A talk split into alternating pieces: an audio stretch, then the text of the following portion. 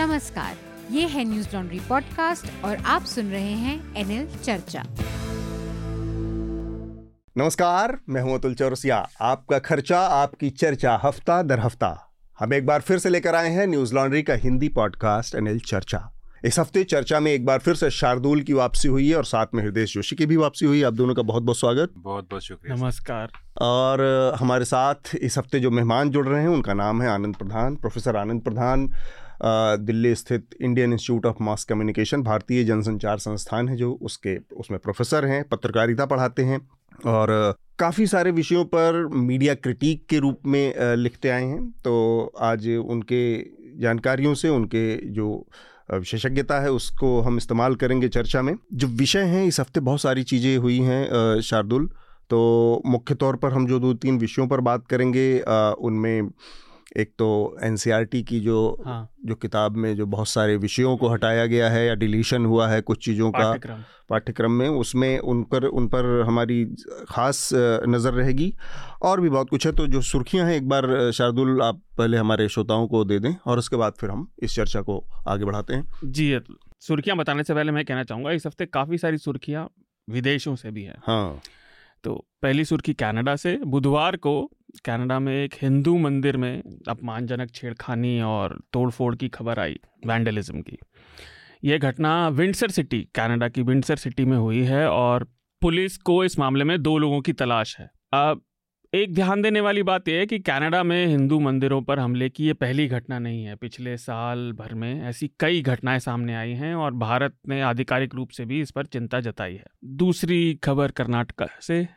कर्नाटक में राज राजेश्वरी नगर से जो भाजपा विधायक हैं मुनिरत्न, उनके ऊपर ईसाई लोगों के खिलाफ नफरत भरी भाषा, हेट स्पीच का मामला दर्ज किया गया है। मुनिरत्न जो हॉर्टिकल्चर मिनिस्टर भी हैं, उन्होंने कहा कि एक कन्नड़ा समाचार चैनल को कहा कि ईसाई लोगों जो धर्मांतरण कर रहे हैं उन्हें ऐसा करने पर और उन्हें देखने पर कोट लात मारकर बाहर निकाल देना चाहिए। और वो इस मामले में प्रोपेगेंडा भी वो काफ़ी समय से कहते रहे हैं, बयान देते रहे हैं, तो उन पर भी ये मामला दर्ज हुआ है। भाजपा के एक और नेता, ये तीसरी सुर्खी है, असम से के मरियानी के विधायक हैं रूप ज्योति कुर्मी। इन्होंने भी मंगलवार को बयान दिया कि ताजमहल और कुतुब मीनार को ध्वस्त कर दें और उनकी जगह पर एक एक मंदिर बना दें। इसके लिए उन्होंने अपना एक साल का वेतन भी दान करने की घोषणा की है। तो इसमें मेरी व्यक्तिगत टिप्पणी है कि मूर्खतापूर्ण बातें चलती रही हैं चल रही हैं फिर से। हमारा आज का एक विषय N C E R T से जुड़ा। N C E R T ने पाठ्यक्रम को रैशनलाइज करने के लिए इतिहास की कुछ किताबों में बदलाव किए हैं। इनको लेकर काफ़ी आपत्तियां भी जताई गई हैं। इन किताबों से गांधी हत्या के पीछे हिंदू कट्टरवादियों से जो संबंध थे, मुग़ल काल की बातें, दिल्ली सल्तनत से जुड़ी बातें, उन्नीस सौ पचहत्तर के आपातकाल और दो हज़ार दंगों की, इनकी सामग्री इतिहास के पाठ्यक्रम से हटा दी गई है। इन बदलावों को लेकर N C E R T ने पिछले साल एक सूची भी जारी की थी, लेकिन उनमें स्पेसिफिकली इन चीज़ों का जिक्र नहीं था, ये उस सूची में नहीं थी। N C E R T का तर्क ये है कि यह सामग्री छात्रों के ऊपर से पाठ्यक्रम का अतिरिक्त बोझ कम करने के लिए हटाई गई है, जिससे कि कोविड नाइन्टीन के दौरान जो कमियां आई थीं उनसे छात्र तेजी से उबर सकें। फिर से एक अंतर्राष्ट्रीय पहलू से जुड़ी हुई खबर। ओ आई सी यानी ऑर्गेनाइजेशन ऑफ इस्लामिक को-ऑपरेशन ने बुधवार को रामनवमी के दौरान जो कई हिंसा की घटनाएं देश भर में हुई उसको लेकर बयान दिया कि भारत में इस्लाम विरोधी मानसिकता तेजी से बढ़ रही है और इसकी निंदा की। श्रोताओं की जानकारी के लिए मैं बता दूं कि ओ आई सी में करीब सत्तावन मुस्लिम बाहुल्य देश हैं और ये काफ़ी बड़ा, सबसे सशक्त समूहों में से एक है अंतर्राष्ट्रीय तौर पर। भारतीय सरकार ने, प्रशासन ने अपना वक्तव्य जारी किया इसके जवाब में और कहा कि ओआईसी को इस तरह के बयान देकर अपनी ही ओआईसी इस तरह के बयान देकर अपनी ही प्रतिष्ठा को नुकसान पहुंचा रही है और उसे भारत विरोधी ताकतों के खेल नहीं फंसना चाहिए। उनका ये भी कहना था कि एक कम्युनल माइंडसेट और भारत विरोधी एजेंडा का उदाहरण है। चीन से भी एक ज़रूरी खबर आई कि रविवार को चीन ने, बीजिंग से एक नोटिफिकेशन जारी हुआ था जिसमें उन्होंने अरुणाचल प्रदेश के ग्यारह जगहों के नाम बदलकर उन्हें स्टैंडर्डाइज करने के नाम पे कोट अनकोट उनके नए चीनी नामों की घोषणा की। हम सब जानते ही हैं, जो भी चीन और भारत के सीमा विवाद पर ध्यान रखते हैं, कि चीन पहले से भी अरुणाचल प्रदेश पर दावा जताता रहा है और दक्षिण तिब्बत बताता रहा है उसको। भारत सरकार ने इन दावों को जवाब में खोखला और झूठा बताया और खारिज किया। पर इस बार अमेरिका की तरफ से भी, अमेरिकन सरकार की तरफ से भी इस पर टिप्पणी हुई। उन्होंने चीन के इस कदम की निंदा की और व्हाइट हाउस की जो प्रेस सेक्रेटरी हैं करीन जॉन पियर, उन्होंने मंगलवार को जो बयान दिया उसमें उन्होंने कहा कि अमेरिका जगहों के नाम बदलकर टेरिटोरियल सीमाओं को आगे बढ़ाने की हमेशा से निंदा करता रहा है और हमेशा से उसके खिलाफ रहा है। हमारा अगला विषय भी अमेरिका से ही है, श्री श्री श्री एक सौ आठ। ट्रंप ने ट्रंप के खिलाफ, जो पूर्व राष्ट्रपति भी हैं, फाइनली उन्हें इंडाइट कर दिया गया। और ये इंडाइटमेंट ग्रैंड जूरी करती है, जैसे अभियोग अब उनके ऊपर चलाया जा सकता है आपराधिक। दो हज़ार सोलह में अपने राष्ट्रपति चुनाव प्रचार के अभियान, उन्होंने जो चुनावी फंड था उसका अवैध रूप से इस्तेमाल किया था पेमेंट देने के लिए स्टॉर्मी डैनियल्स को। और ट्रंप अमेरिका के इतिहास में ऐसे पहले राष्ट्रपति हैं जिनको क्रिमिनली कार्यकाल के बाद इंडाइट किया गया है। आखिरी और ज़रूरी सुर्खी, अगर आज समय रहा उस पर भी बात करेंगे। राजस्थान से दो हफ्ते पहले हमने बताया था कि राजस्थान सरकार ने right to health bill pass किया था। तब से दो हफ्ते से राज्य में डॉक्टर इस बिल के खिलाफ प्रदर्शन कर रहे थे, उनके अधिकारों का हनन बता रहे थे। बीते मंगलवार को सरकार ने ये माना कि वो कानून में बदलाव करेगी और उसके बाद डॉक्टरों ने अपनी हड़ताल और प्रदर्शन वापस लिए। सरकार ने वादा किया है कि वो प्राइवेट अस्पताल जिन्हें ना सरकार से कोई अनुदान मिला है, ना कोई जमीन या पैसे में छूट मिली है, वो अब मुफ्त में इमरजेंसी इलाज देने के लिए बाध्य नहीं होंगे। ठीक बात है। आ, दो तीन और जल्दी जल्दी मैं चीज़ें जोड़ दूं। एक तो ये कि एक कांग्रेस के बड़े नेता ए.के एंटनी थे, उनके बेटे अनिल एंटनी ने ज्वाइन कर लिया भारतीय जनता पार्टी। तो कांग्रेस के लिए भी एक बड़ी स्थिति ख़राब है और ए.के एंटनी के लिए भी, क्योंकि ए.के एंटनी के बारे में माना जाता था कि बहुत डिग्निफाइड और बहुत ही ईमानदार नेता हैं और उनको रक्षा मंत्री इसीलिए बनाकर लिया गया था क्योंकि रक्षा मंत्रालय बहुत स्लिपरी स्लोप वाला मंत्रालय माना जाता है, तो वहाँ पर बड़ी सारी चीज़ें काउंट करती हैं रक्षा मंत्री बनने से पहले। और इसके अलावा बीबीसी डॉक्यूमेंट्री जो दिल्ली विश्वविद्यालय में दिखाने का मामला था, उसके तहत कुछ छात्रों को दिल्ली यूनिवर्सिटी ने बैन कर दिया है अगले पूरे एकेडमिक सत्र के लिए। तो उसके खिलाफ दिल्ली यूनिवर्सिटी से जुड़े करीब उनसठ अकादमिकों ने, जो एकेडमिशियंस हैं, उन लोगों ने एक लेटर लिखा है और उसको ख़त्म करने की मांग की है इसको। तो ये सुर्खियां हैं। एक आपके लिए ज़रूरी सूचना है, हमारा नया एन एल सेना प्रोजेक्ट जो कि कर्नाटक के चुनावों से जुड़ा है वो अप हो चुका है। आप उसमें मदद कर सकते हैं, चुनाव के कवरेज में हमारी मदद कर सकते हैं। जो महत्वपूर्ण मुद्दा है, एक तो ये है कि एनसीईआरटी की जो किताबें हैं उनमें इतिहास के किताबों में बहुत कुछ बदला गया है। सामाजिक विज्ञान और जो इतिहास इतिहास और सोशल साइंस की किताबों में जो चेंजेस आए हैं आ, उसके ऊपर हमें बात करनी है। हमारे साथ प्रोफेसर आनंद प्रधान है और वो थोड़ा सा हमें इसके एकेडमिक पक्ष के बारे में भी बता सकते हैं कि क्या चीज़ काम करती है जब इस तरह की बातें होती हैं। तो एक थोड़ा सा मैं कॉन्टेक्स्ट रख दूँ कि किस तरह से अलग अलग दलों के लिए, विचारधाराओं के लिए ये जो पाठ्यक्रम का मुद्दा है या जो विषयों को में शामिल होने वाले कंटेंट का मुद्दा है, कितना सेंसिटिव है और कैसे वो काम करता है। तो इस तरह की जो सबसे पहली टकराव या पहला जो बड़ा बदलाव देखने को मिला था वो ये था जब एन डी ए वन की शुरुआत हुई थी, अटल बिहारी वाजपेयी की सरकार बनी थी उन्नीस सौ अट्ठानवे के आसपास। तब सबसे पहला एक व्यापक बड़ा बदलाव किया गया था, रैशनलाइजेशन, यानी कि उसकी आ, तार्किकता को, उसमें और ज़्यादा वजहों को, उसकी वाजिब वजहों को जोड़ने के के तर्क के नाम पर ये सारी चीज़ें शुरू हुई थी और उसमें बहुत सारी चीज़ें हटाई गई थी, बहुत सारी नई चीज़ें जोड़ी गई थी। लेकिन दो हज़ार चार में एक बार फिर से जब यूपीए की सरकार आई तो उसने इन सारे बदलावों को पूरी तरह से हटा दिया था और फिर से उसको पुराने उस पैमाने पर लाए थे। तो जो सरकारें हैं उनके बीच में ये एक टकराव लगातार चलता रहता है। दक्षिणपंथ और सो कॉल्ड जो सेकुलर या जो प्रोग्रेसिव तबका है उनके बीच में इस चीज़ को लेकर एक टकराव रहता है कि जो इतिहास पढ़ाया जाता है, दक्षिण पंथ का ये मानना है कि आ, उन्होंने बहुत सारे चीज़ों को, या कांग्रेस चूँकि वो पार्टी है जिसका आज़ादी के आंदोलन पर एक तरह से के नैरेटिव पर एक तरह से उसका एकाधिकार रहा पूरे टाइम और बहुत समय तक वो सत्ता में भी रही, तो उसने मनमाने तरीके से लोगों को इस देश का इतिहास बताया या बाकी चीज़ें। ये प्रक्रिया जो है दो हज़ार चौदह के बाद इसमें बहुत ज़्यादा तेज़ी आई है और दो हज़ार चौदह में नरेंद्र मोदी की सरकार आने के बाद एनसीईआरटी की किताबों में बदलाव का ये तीसरा मौका है।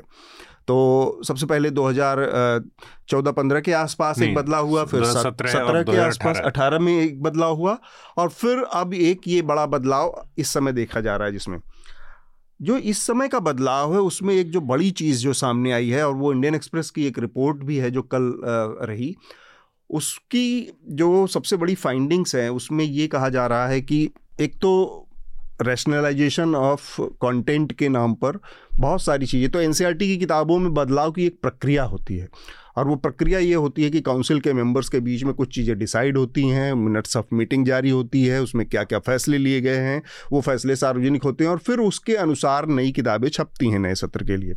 इस मामले में जो सामने आया वो ये कि जो चीज़ें तय की गई, जो चीज़ें बताई गई या जो चीज़ें उस मीटिंग में हुई थी दो हज़ार बाईस की मीटिंग में, उससे आगे बढ़ के गलत तरीके से या कहें भ्रम भ्रामक तरीके से और लोगों को एक तरह से चीट करते हुए कुछ चीज़ें उसमें से हटाई गई हैं, जिसमें महात्मा गांधी से जुड़ा चैप्टर है और आरएसएस से जुड़ा चैप्टर है कि महात्मा गांधी की जो हत्या का मामला है उसमें जिस व्यक्ति का नाम आता है या उसके नतीजे में जो और बातें हुई, मसलन आरएसएस का के साथ उस समय क्या हुआ, वो सारी चीज़ें उसमें से हटा दी गई और ये चीज़ें कभी डिस्कस नहीं हुई मीटिंग में।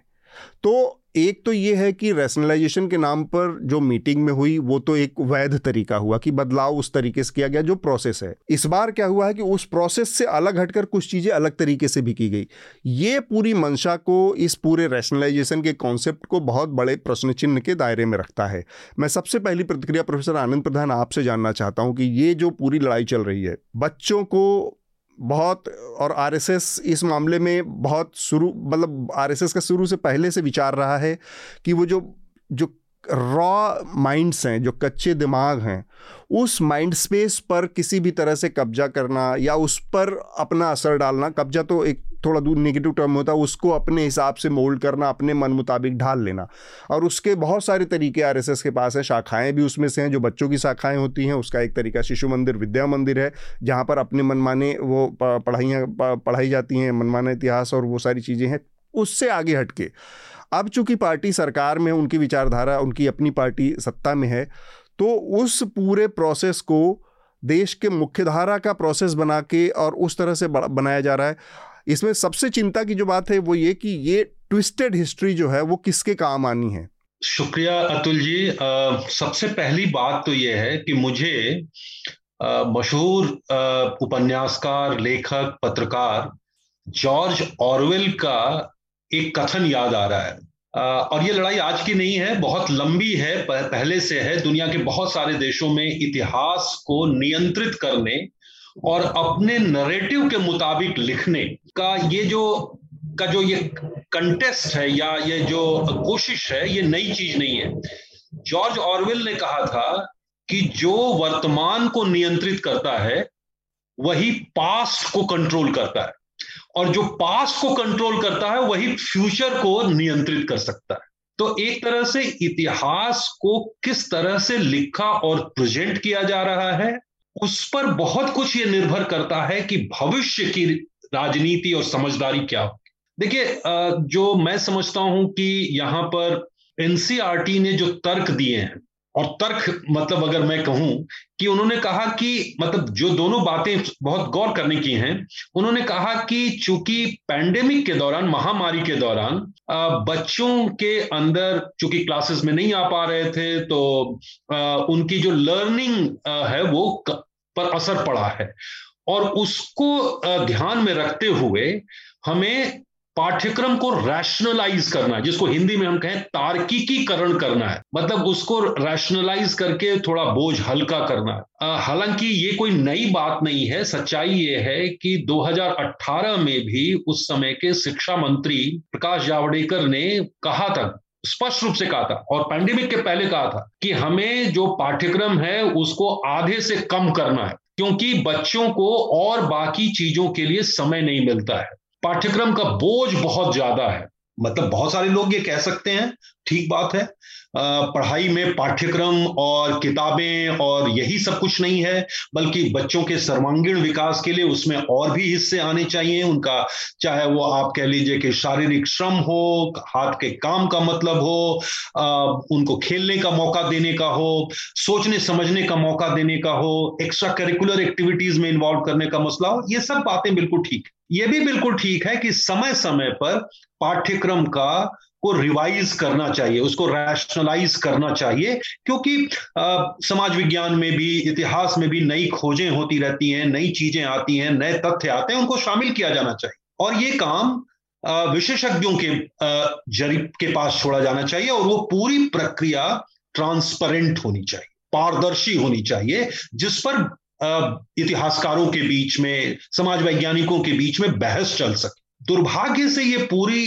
जो कार्रवाई चल रही है एनसीईआरटी के अंदर, क्योंकि दो हज़ार सात आठ के बाद के आसपास या दो हज़ार चार पाँच या छह सात के आसपास जब पाठ्यक्रम में पिछला बदलाव हुआ था, तो उस एक एनसीईआरटी की कमेटी में मैं भी था और उसमें कई जाने माने लेखक, कवि, साहित्यकार थे। हिंदी के पाठ्यक्रम, हिंदी की पाठ्य पुस्तिकाओं को तैयार करने में हम लोगों ने भी भूमिका निभाई थी और उस समय मुझे याद है कि उन सारी चीजों पर काफी बहस चर्चा होती थी और उनको पब्लिक भी किया जाता था कि ये हम शामिल कर रहे हैं, ये क्यों नहीं शामिल कर रहे हैं। और आपको याद होगा कि वो पूरी प्रक्रिया बहुत ही पारदर्शी तरीके से चली। आज जो ये प्रक्रिया चल रही है, इसके साथ सबसे बड़ी समस्या ये है कि इसमें तर्क और दिया जा रहा है, काम कुछ और हो रहा है। आप बोझ हल्का नहीं कर रहे हैं, बल्कि चुनिंदा हिस्सों को निकाल रहे हैं जिसके पीछे कोई तर्क नहीं है, तर्क से ज्यादा कुतर्क है। तो ये समस्या है इसकी। मैं इसके इसका विरोधी नहीं हूं कि पाठ्यक्रम का बोझ कम किया जाना चाहिए, मैं इसका विरोधी नहीं हूं। देखिए, इतिहास के बारे में, इतिहास लेखन के बारे में इतिहासकारों के बीच लंबी बहस रही है और पहले से रही है। बहुत सारे लोग ये मानते हैं और इतिहास के डिफरेंट स्कूल्स हैं वो मानते हैं कि ये जो राजाओं और बादशाहों और एम्परर्स पर फोकस्ड हमारा हिस्ट्री है, ये कोई इतिहास लेखन का बेहतर तरीका नहीं है। इसमें लोगों की भूमिका, इसमें देश के अंदर जो और हिस्से हैं, जैसे नॉर्थ ईस्ट की हिस्ट्री है, या मान लीजिए कि जो दलितों का इतिहास है या आदिवासियों का इतिहास है, उसको आमतौर पर इग्नोर किया गया है, उसको आना चाहिए। दक्षिण भारत का इतिहास, उसको आना चाहिए। इस पर कोई दो राय नहीं है कि ये सारे पहलू शामिल किए जाने चाहिए, लेकिन इसके पीछे एक तर्क होना चाहिए। उस तर्क के आधार पर यह होना चाहिए, न कि कोई दबे छुपे और इस तरह से चीजों को हटाया जाए जो चुनिंदा हैं। अब गांधी के बारे में और गांधी जी की हत्या के बारे में जो पहलू है, अगर उसमें ये लिखा गया है, जिसको एनसीईआरटी ने हटाना, रैशनलाइजेशन के नाम पर हटा दिया, कि गांधी जी चूंकि हिंदू मुस्लिम यूनिटी के लिए काम कर रहे थे, उससे उनके खिलाफ जो कुछ हिंदू एक्सट्रीमिस्ट ग्रुप थे वो उनके उनसे नाराज थे और उनकी इसलिए हत्या की गई। अब ये तर्क है। और सबसे इंटरेस्टिंग बात आप देखिए, इमरजेंसी के भी वो पहलू हटा दिए गए। इमरजेंसी इस देश के इतिहास की, राजनीतिक इतिहास की एक बहुत महत्वपूर्ण घटना है, उससे वो पहलू हटा दिए गए कि किस तरह से इमरजेंसी में एक्सेसेस हुए, कैसे जुडिशरी को कंट्रोल करने की कोशिश हुई, कैसे मीडिया को कंट्रोल करने की इश्यू हुई। क्योंकि ये समझदारी अगर आती है बच्चों में कि कैसे लोकतंत्र को कमजोर किया जा सकता है, इंस्टीट्यूशंस को कमजोर किया जा सकता है, तो ये जो तार्किक समझ है वो आज भी वो देख सकते हैं कि क्या कुछ हो रहा। तो एक तरह से तर्क को खत्म करने की कोशिश है। और मुझे ये चिंता है कि जो आ, आ, जो राष्ट्रीय शिक्षा नीति घोषित की गई है दो हज़ार बीस में, जी जी। जिसमें सबसे ज्यादा जोर इस पर है कि बच्चों में आलोचनात्मक समझ पैदा किया जाए, क्रिटिकल थिंकिंग, इस पर जोर है। उनके अंदर लॉजिकल थिंकिंग को बढ़ाने पर जोर है, उनके अंदर प्रॉब्लम सॉल्विंग पर बढ़ाने पर जोर है। और इसके ठीक उलट हम यहां कर रहे हैं, जब पाठ्यक्रम तैयार कर रहे हैं तो उसमें हम क्रिटिकल थिंकिंग को सबसे ज्यादा किनारे कर रहे हैं। मतलब इतिहास के बारे में क्रिटिकल थिंकिंग आप पैदा करिए, बच्चे के अंदर वो समझ पैदा करिए कि वो इतिहास को किस तरह से और समग्र नजरिए से देखे। तो मुझे तो यही समझ में आता है कि ये जो कुछ भी हो रहा है वो बहुत ही ओपैक तरीके से हो रहा है, बहुत ही आ, अनट्रांसपेरेंट तरीके से, अपारदर्शी तरीके से हो रहा है और इसके पीछे लॉजिक और तर्क मुझे नहीं समझ में आ रहा। ठीक बात। काफ़ी विस्तार से कई सारी चीज़ें इन्होंने रखी हैं प्रोफेसर आनंद प्रधान ने। हृदयेश, मैं ये एक चीज़ इसमें पकड़ना चाह रहा था कि जो गांधी जी का आ, से जुड़ा रिलेशन वाला मुद्दा है कि गांधी इस pursuit of Hindu Muslim unity provoked Hindu extremist, जो हिंदू मुसलमान एकता की उनकी पैरोकारी थी उससे हिंदू एक्सट्रीमिस्ट नाराज़ हो गए थे और आरएसएस को कुछ दिनों के लिए बैन किया गया। तो आरएसएस को कुछ दिनों के लिए बैन किया गया, ये जानकारी अगर बारहवीं के स्टूडेंट को छात्र को मिलती है गांधी जी की हत्या के मामले में, तो उसको हटाने का फिर भी मैं एक लॉजिक समझ सकता हूँ कि वो संस्था नहीं चाहती कि किसी तरह के बैड उसमें फिल्म हो, लेकिन गांधी जी हिंदू मुस्लिम एकता के प्रतीक थे और ये चीज़ हिंदू एक्सट्रीमिस्ट ग्रुप समूहों को नाराज़ कर रही थी, जिन्होंने इसको डिलीट करने के पीछे, इसके डिलीट करने की मंशा जो है वो थोड़ी दूसरी, क्योंकि किसी भी उसको कम से कम इस चीज़ से तो कोई दिक्कत नहीं होनी चाहिए कि हिंदू मुस्लिम एकता के पैरोकार अगर गांधी थे। ये बात जानने में बच्चों को क्या दिक्कत आ सकती है? एक तो आपकी बात का जवाब देने से पहले, क्योंकि आनंद जी ने काफ़ी विस्तार से चीज़ें समझाई और नेशनल एजुकेशन पॉलिसी की भी उन्होंने बात हाँ। की, और जिसकी स्पिरिट और जिसकी भावना के खिलाफ ये चेंजेस जिस तरह से हो रहे हैं ये उन्होंने बताया। और दूसरा उन्होंने जॉर्ज ऑरवेल का भी जिक्र किया कि जो वर्तमान को कंट्रोल करता है वो भूतकाल को कंट्रोल करता है और वही फिर आपको ताकत देता है कि आप भविष्य को कंट्रोल कर सकें। लेकिन इसका जो गैमेट है जो एनसीईआरटी की बुक्स का है, आप ये कह सकते हैं कि भैया कोई यहीं पर, तो कई बार हमने बहुत सीरियसली बहुत से लोग पढ़ाई स्कूल में नहीं थे, उसके बाद अपनी समझ को डेवलप करते हैं, करते हैं। तो ऐसा तो नहीं है कि एनसीईआरटी की, लेकिन एनसीईआरटी की किताबों के बारे में जिन लोगों को पता नहीं है, आपके श्रोताओं को बता सकते हैं कि अठारह राज्यों की कम से कम पाँच करोड़ बच्चों को ये किताबें पढ़ाई जाती पढ़ाई जाती हैं, तो काफ़ी इनका बड़ा वो है। और इससे पहले जो प्रेजेंट, पास्ट और फ्यूचर को कंट्रोल करने वाली बात है, आपने ही बताया शुरुआत में जब कार्यक्रम के कि यूपीए के समय जो चेंजेस हुए उसमें लक्ष्मण के कार्टून्स को ड्रॉप करने की बात हुई, वो इतनी एस, इसकी एकदम बराबर में बरक्स तुलना नहीं कर सकता हाँ। लेकिन कोशिश उधर भी हुई थी।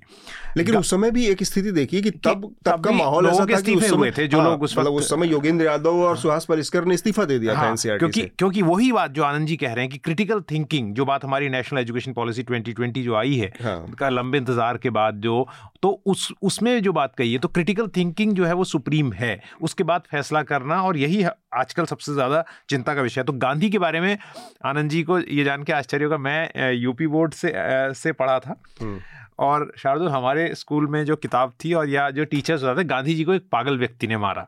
अब वो जिस व्यक्ति ने मारा वो पागल नहीं था, लेकिन ये बताया था गांधी जी को एक पागल व्यक्ति ने मारा, ठीक है। तो बाद में जब समझ विकसित हुई तो हमने कहा कि नहीं वास्तव में, और फिर कई जगह था कि गांधी जी को सांप्रदायिक उन्माद से पागल हुए व्यक्ति ने मारा।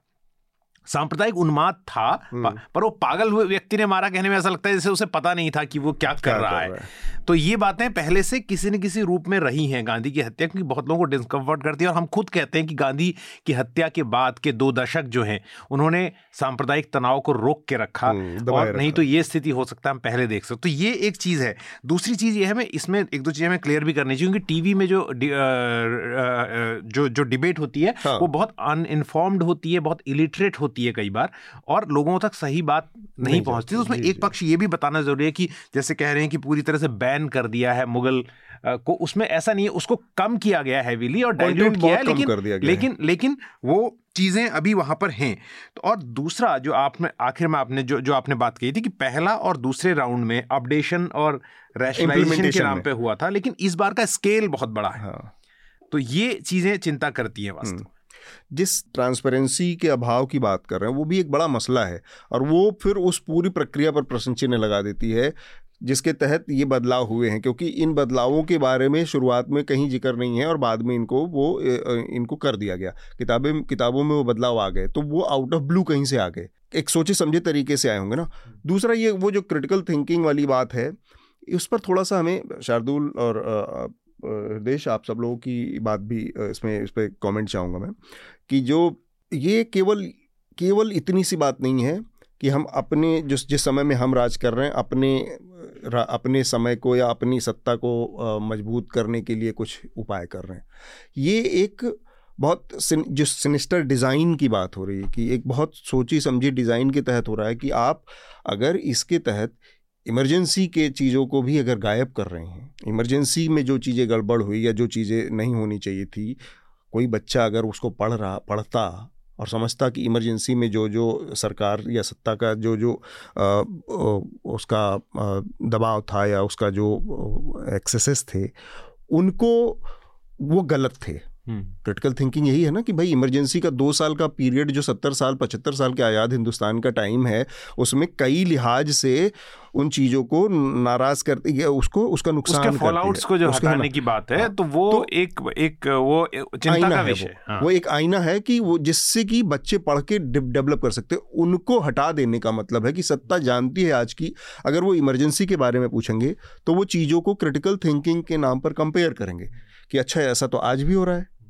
इमरजेंसी में। वो, वो, तो ये जो चीज़ें हैं वो वो उस... बात मैं यही कह रहा हूँ कि जो आ, जो बात आनंद जी ने भी बताया अभी हमें और जो हम आगे भी बात करेंगे वो आ, हर किसी को आप आगे रिकमेंडेशन कहेंगे, मैं अभी से बता रहा हूँ हर किसी को नाइनटीन एटी फोर जो पुस्तक है वो इसीलिए पढ़ना ज़रूरी है क्योंकि उसमें भी अलग अलग मिनिस्ट्रीज जो हैं वो जिन जिनको काम असाइन किया गया था उसमें बड़ा काम यही था कि आप किस तरह से डिक्शनरी बदलते हैं, शब्दकोश बदलते हैं, किस तरह से उन चीज़ों को हटाते हैं। जैसे अगर आप फ्रीडम वर्ड हटा दें तो फ्रीडम क्या है शायद पता ही नहीं चले आदमी को। क्रिटिकल थिंकिंग जो है वो चीज़ हटा दिया शब्दकोश से या उस चीज़ के बारे में बात करना ही बंद कर दिया तो लोगों को पता नहीं चलता। बहुत से लोग वही बात करते हैं जो वो सुनना चाहते हैं, पर अगर उन्हें बताया जाए, जो हम बार बार यहाँ पर कहते हैं कि एक कंफर्मेशन बायस और कॉग्निटिव डिसोनेंस जैसे भी शब्द होते हैं, हाँ। जो आपको हमेशा उसी फिल्टर बबल जो एली पैलिसर ने लॉन्च किया था, जो इंटरनेट एक्टिविस्ट हैं, कि आपको एक फिल्टर बबल में डाल दिया जाता है कि आप वही सुनते हैं जो आप सुनना चाहते हैं। तो ये चीज़ें तो हैं ही जो क्रिटिकल थिंकिंग के रास्ते में बाधा है और तो वही चीज़ को एक तरह से सिंचित किया जा रहा है। ठीक बात शार्दुल। देखिए मैं सारी बात सुन रहा था तो एक तो मैं क्रिटिकल थिंकिंग में कहना चाहता हूँ, क्रिटिकल थिंकिंग देखिए ऐसे ही नहीं पैदा होती, आप किसी को पाठ्यक्रम से क्रिटिकल थिंकिंग नहीं बना सकते, खासतौर से जिस तरह के परिवेश में हम रह रहे हैं। आप देखिए बीस साल पहले तक हम सभी लोग परिचित हैं उससे, इन्फॉर्मेशन ओवरलोड इतना नहीं था, आज इन्फॉर्मेशन बहुत है। क्रिटिकल थिंकिंग पैदा होती है, एटलीस्ट मेरा ये मानना है, बेसिक चीज़ कि आप किसी भी तथ्य के, किसी भी प्रकरण के अच्छे और बुरे दोनों चीज़ साथ मौजूद रहती हैं, उसको एक्सेप्ट करने की क्षमता से ही क्रिटिकल थिंकिंग की शुरुआत होती है। क्योंकि और मेरा अगला पॉइंट भी इस बात से जोड़ता है कि भारत सरकार केवल आप ये नहीं कह सकते कि भाजपा रिलेटेड तथ्यों को उजागर कर रही है, ये एक मुझे ऐसा लगा अटेम्प्ट है सारी अप्रिय और असहज करने वाली चीज़ों पर पर्दा डाल देने की, कि सब अच्छा अच्छा था, जो बहुत हास्यास्पद भी है और लाइक आयरनी भी है। इतिहास में क्या सब चीज़ अच्छी हुई होंगी हमारी? ये नहीं है। और इतिहास कैसे लिखा गया, इतिहास लिखना हमेशा से एक विवाद का विषय रहा है, इतिहास लिखने वालों के बीच में भी विवाद रहा है, पर वो एक एकेडमिक विवाद है, आप उससे असहमत रह सकते हैं। मैं व्यक्तिगत तौर पर बिल्कुल मानता हूं कि बहुत सारे भारत भारत की जो ऐतिहासिक और मतलब जो इतने लंबे समय से विविधता है और प्रचुरता है, अलग अलग जगह पे अलग अलग संस्कृतियाँ बहुत लंबे समय तक रहीं, आइसोलेटेड भी रहीं, तो अलग अलग तरह से चीज़ें विकसित हुई, तो वो दिक्कत आती है। लेकिन उसको इस तरह से वाइट वॉश कर देना कि आप जितनी भी चीज़ें जो थोड़ी असहज करती हैं, अच्छी नहीं लगती, उन्हें आप हटा ही देंगे, वो क्रिटिकल थिंकिंग की जगह वो वो पिछलग्गू पैदा करेगी। अब आपने गांधी जी का जिक्र किया, गांधी जी का जिक्र आएगा तो नाथूराम गोडसे का जिक्र आएगा, नाथूराम गोडसे का जिक्र आएगा तो उस अखबार का जिक्र आएगा जो वो प्रकाशित करते थे। ये मतलब ऑब्वियस चीज़ें हैं, ये स्वतः बातें हैं, इनमें से किसी आप एक पे पर्दा डालेंगे तो आप झूठ बोल रहे हैं। मैंने पहले भी जिक्र दिया, अपनी कमियां मानकर समझने का साहस सब में होना चाहिए, उसमें गलत बात क्या है, आप अपनी कमियों से ही सीखते हैं। ये सोचना कि भारत का इतिहास या किसी का भी देश का इतिहास केवल सब कुछ बहुत अच्छा था, लाइक सब जो बाग लगे हुए थे हर जगह, सोने की चिड़िया और दूध की नदियां, नहीं वो दूध की नदियां, अबे दूध दूध फट जाएगा, मतलब कहने वाले ऐसी बातें करते हैं। एक सवाल आनंद जी से पूछना चाहता हूँ, आनंद जी मैं ये जानना चाहता हूँ कि आप Indian Institute of Mass Communication में पढ़ाते हैं और मुझे भी मौका मिला है बच्चों से बात करने का वहाँ पर, तो आपको क्या लगता है क्या पिछले दस सालों में मान लिया जाए कि बच्चों की सोच में आपने कोई अंतर दिया है, देखा है जो आते हैं, या तरीका की इन्फॉर्मेशन ओवरलोड की हम बात कर रहे हैं। जब तक व्हाट्सएप लगभग दो हज़ार दस के आसपास मान लिया जाए इसका इंट्रोडक्शन हुआ, लेकिन लोगों ने इसको दो हज़ार बारह तेरह चौदह से, तो इस इन्फॉर्मेशन ओवरलोड का, क्योंकि आपने लिखे भी हैं कई अच्छे आर्टिकल जो हम ढूंढ के पब्लिश कोशिश भी करेंगे सर्कुलेट करने की, इस तो उस उस पर थोड़ा टिप्पणी चाहते हैं कि वो उस पर असर आपको दिखता है? देखिए निश्चित तौर पर इसका असर तो पड़ा है, इसमें कोई दो राय नहीं है। जिस व्हाट्सएप यूनिवर्सिटी और उससे हर दिन इंडस्ट्रियल स्केल पर औद्योगिक स्तर पर पैदा किए जा रहे या प्रोड्यूस किए जा रहे हिस्ट्री uh, है या कंटेम्पररी पॉलिटिकल नैरेटिव है, उसके बारे में जो जानकारियां भेजी जा रही हैं इस समय uh, एक तरह से आप कहिए कि uh, एक पूरा ऐसा नैरेटिव बना है जिसमें अनक्रिटिकली बिना मतलब आलोचना के हर चीज को स्वीकार करने का, उसमें भक्ति ज्यादा है कहीं, मतलब वो हमारे मामा ने, हमारे चाचा ने, हमारे भैया ने, हमारे फलाने जो वो एसपी साहब हो गए हैं या फलाने प्रोफेसर साहब हो गए हैं, वो मैथमेटिक्स पढ़ाते हैं, उन्होंने फॉरवर्ड कर दिया, हमने ये समझा कि ये जरूर सच है। और मैं ये बताऊं कि आ, मतलब जो फैमिली व्हाट्सएप ग्रुप्स हैं, जो दोस्तों के हैं, स्कूल के दिनों के लोगों के व्हाट्सएप ग्रुप हैं, उसमें जिस तरह का कूड़ा मतलब सोशल मीडिया प्लेटफॉर्म और व्हाट्सएप वगैरह के जरिए आ रहा है, और सच्चाई ये है कि इसमें से निन्यानवे परसेंट जो कंटेंट है, जो हिस्ट्री है, जो कंटेम्प्ररी पॉलिटिकल कमेंट्री है, जो इसके जरिए भेजी जा रही है, लोगों तक पहुंच रही है, वो लोग नहीं लिख रहे हैं, वो कहीं से इंडस्ट्रियल स्केल पर प्रोड्यूस किया जा रहा है और फिर वो डिस्ट्रीब्यूशन का जो ये डिसेंट्रलाइज चैनल है उसके जरिए लोगों तक पहुंच रहा है। तो निश्चित तौर पर इसका असर तो पड़ा है और पूरा जो राजनीतिक माहौल है उस माहौल में खुद अपने आप में आलोचनात्मक समझ सबसे ज्यादा गायब है, लोग आंख मूंद करके भक्ति भाव से चीजों को स्वीकार कर रहे हैं। तो वहां आप तथ्यों की बात करें और बहस करना चाहें, लोगों के सामने सच्चाई रखना चाहें, तो बहुत मुश्किल हो गई है। अब मैं समझता हूं कि ये बहुत ही एक सोशली आप कह लीजिए कि पिछले पंद्रह बीस सालों से, ये आज का फेनोमेनन नहीं है, कम से कम पंद्रह बीस सालों से मैं ये महसूस कर रहा हूं कि हम एक तरह का, जिसको सोशियोलॉजी में कहा जाता है, सोशल रिग्रेशन से गुजर रहे हैं। एक तरह से पीछे मुड़ने की प्रक्रिया है, मतलब हम आगे बढ़ने अपनी समझदारी में, नई जानकारियों के आधार पर, खोज के आधार पर, वैज्ञानिक समझ से चीजों के आगे बढ़ें, जिसमें जो एक तरह का रोबस्टनेस होना चाहिए, जो रिगर होना चाहिए, उसके बजाय एक तरह से पीछे लौटने की ये प्रक्रिया है। और इस पीछे सोशल रिग्रेशन में हम ऐसी स्थिति में पहुंच गए हैं जिसमें, जिसकी तरफ शार्दुल कह रहे थे, कि आलोचना ही अपने आप में, मतलब एक तरह से कहिए कि या सत्य को सामने रखना ही आज सबसे बड़ा अपराध है। तो ये एक जब स्थिति पैदा हो जाए, और ये मैं कह रहा हूं कि ये भारत के साथ ही नहीं है, आज दुनिया भर के बहुत सारे देशों में और समाजों में जिस तरह की पोलराइज्ड सोसाइटीज हो गई हैं, जो अलग अलग पॉलिटिकल आइडियोलॉजिकल नैरेटिव के इर्द गिर्द खड़ी की गई हैं, वहां डायलॉग की गुंजाइश नहीं रह गई, वहां संवाद की गुंजाइश नहीं रह गई, वहां चर्चा और सत्य को समझने के जो टूल्स और टेक्निक्स हैं उनको एक तरह से दरकिनार कर दिया गया है। मतलब अब ये कहा जाने लगा है कि एक्सपर्ट्स की जरूरत नहीं है, है ना, हार्ड वर्क अपने आप में काफी है। तो अब वैसी जगह पर मैं ये समझता हूं कि जिस आलोचनात्मक समझ की आप बात कर रहे हैं वो तो जरूर कम हुई है।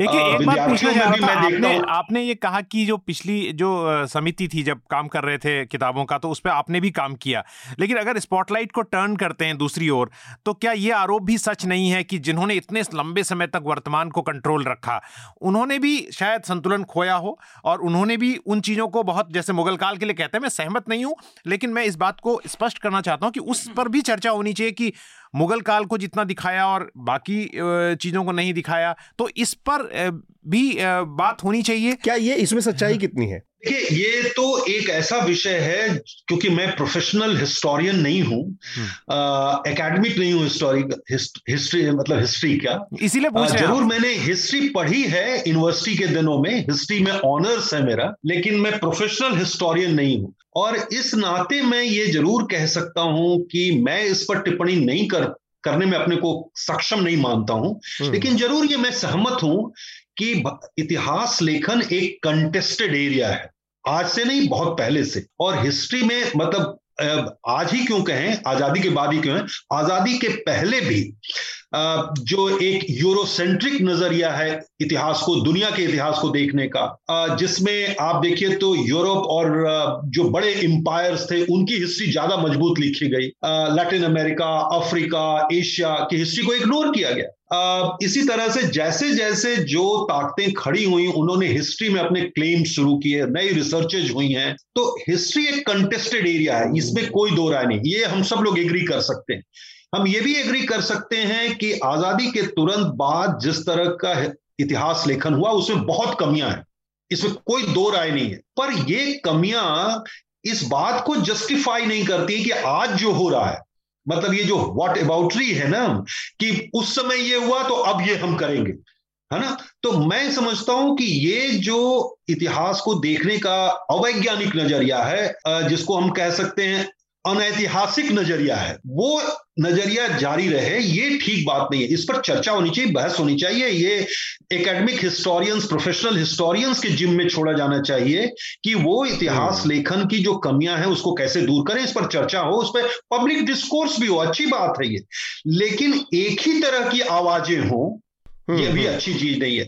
आज दलित हिस्टोरियंस हैं, महिलाएं हैं, फेमिनिस्ट मूवमेंट्स हैं, वो महिलाओं का की भी बात कर रही हैं कि महिलाएं तो हिस्ट्री के सबसे अनसीन पहलू हैं, मतलब महिलाओं का तो कोई जिक्र ही नहीं मिलता है। तो महिलाओं को जिस तरह से हमारे इतिहास से बाहर कर दिया गया, दलितों को बाहर कर दिया गया, आप देखिए कि आजादी की लड़ाई के दौरान जो शुरुआत हुई उसमें आदिवासियों के विद्रोह की जो भूमिका है वो भी एक तरह से मार्जिन पर रही है। तो इन सब को आना चाहिए इतिहास में, लेकिन इसका मतलब ये नहीं है कि मैं कहूं कि मतलब ये जो आज हो रहा है वो पीछे भी हुआ है और दोनों बराबर है, ऐसा मैं नहीं कह सकता। इस पूरी प्रक्रिया में जो अल्टीमेट कैजुअलिटी है, जो नुकसान है, वो उसी रैशनलाइजेशन या उस तार्किकता का है जिसके नाम पर व्हाट अबाउटरी की जा रही है कि भाई रैशनलाइज कर रहे हैं, लेकिन अपने मन मुताबिक वो रैशनलाइज के नाम पर वो एक अलग किस्म का गढ़ देंगे, और जिसकी वजह से वो एक तरह का एक एक विशेष सर्किल बन जाता है कि सरकारें बदलेंगी, वो अपना लाएंगे, हम अपना लाएंगे, कहीं कोई मिडिल ग्राउंड नहीं है इस पूरे उसमें।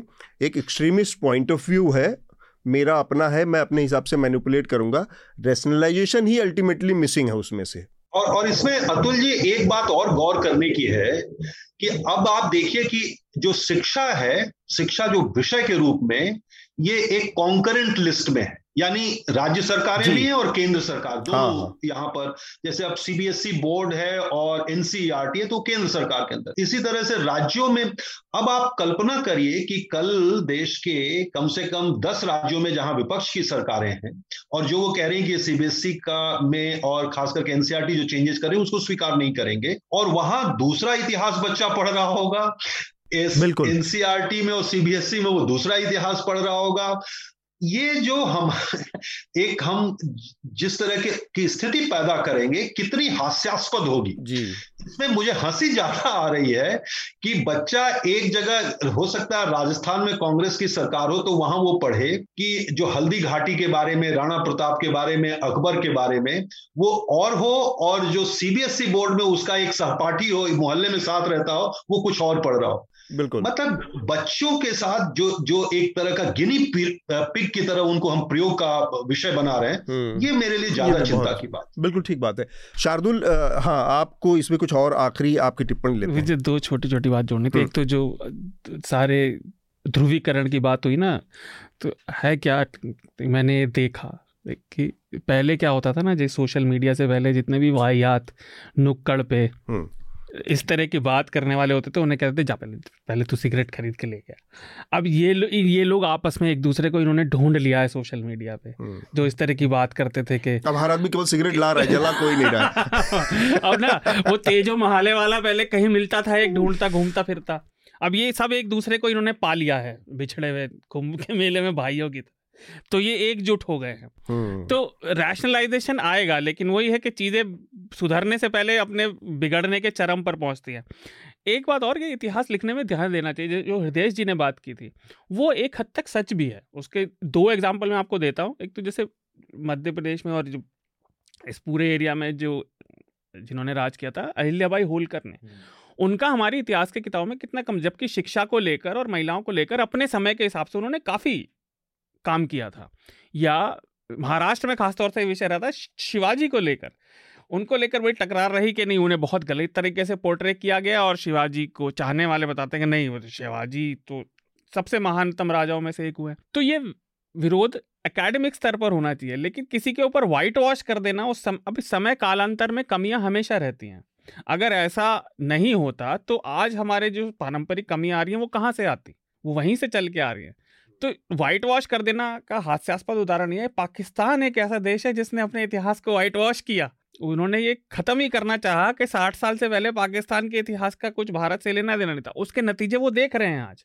और ये वही मैंने जो शुरू में कहा था, विडंबना की बात है कि आप उसे मिरर कर रहे हैं, जो बहुत ही गलत चीज़ है। एक और इसमें चीज़ है, आखिरी में बस इसको, इस विषय को हम यहीं पर समेटेंगे, कि एक भरोसा जो है ना, इस तरह की लगातार जो बिकरिंग है ना, हाँ। या इस तरह के लगातार जो टकराव हैं, उसमें एक पूरे एजुकेशन सिस्टम में एक बहुत बड़ी जो, बड़ा जो नुकसान है, वो नुकसान है उस भरोसे और क्रेडिबिलिटी का। हमको आपको याद हो जब बारहवीं के बाद हम लोग कंपटीशन और इस सब की तरफ जा रहे थे, कोई किसी को मेडिकल में जाना था, किसी को इंजीनियरिंग में जाना था, या किसी को सिविल सर्विस जाना, तो हमारे सामने हमेशा एक आ, पैमाना एक एक वो बन के आता था कि आपको एनसीईआरटी की किताबें फिर से पढ़नी चाहिए, जबकि सबका ये मानना था पैरेलली कि स्टेट बोर्ड की किताबें बहुत डेप्थ इन डेप्थ हैं, बहुत बहुत वाइड हैं, बहुत अच्छा है ये वो, लेकिन आपको एनसीईआरटी की किताबें पढ़नी चाहिए क्योंकि वो स्टैंडर्ड हैं और उसमें बहुत सारी चीज़।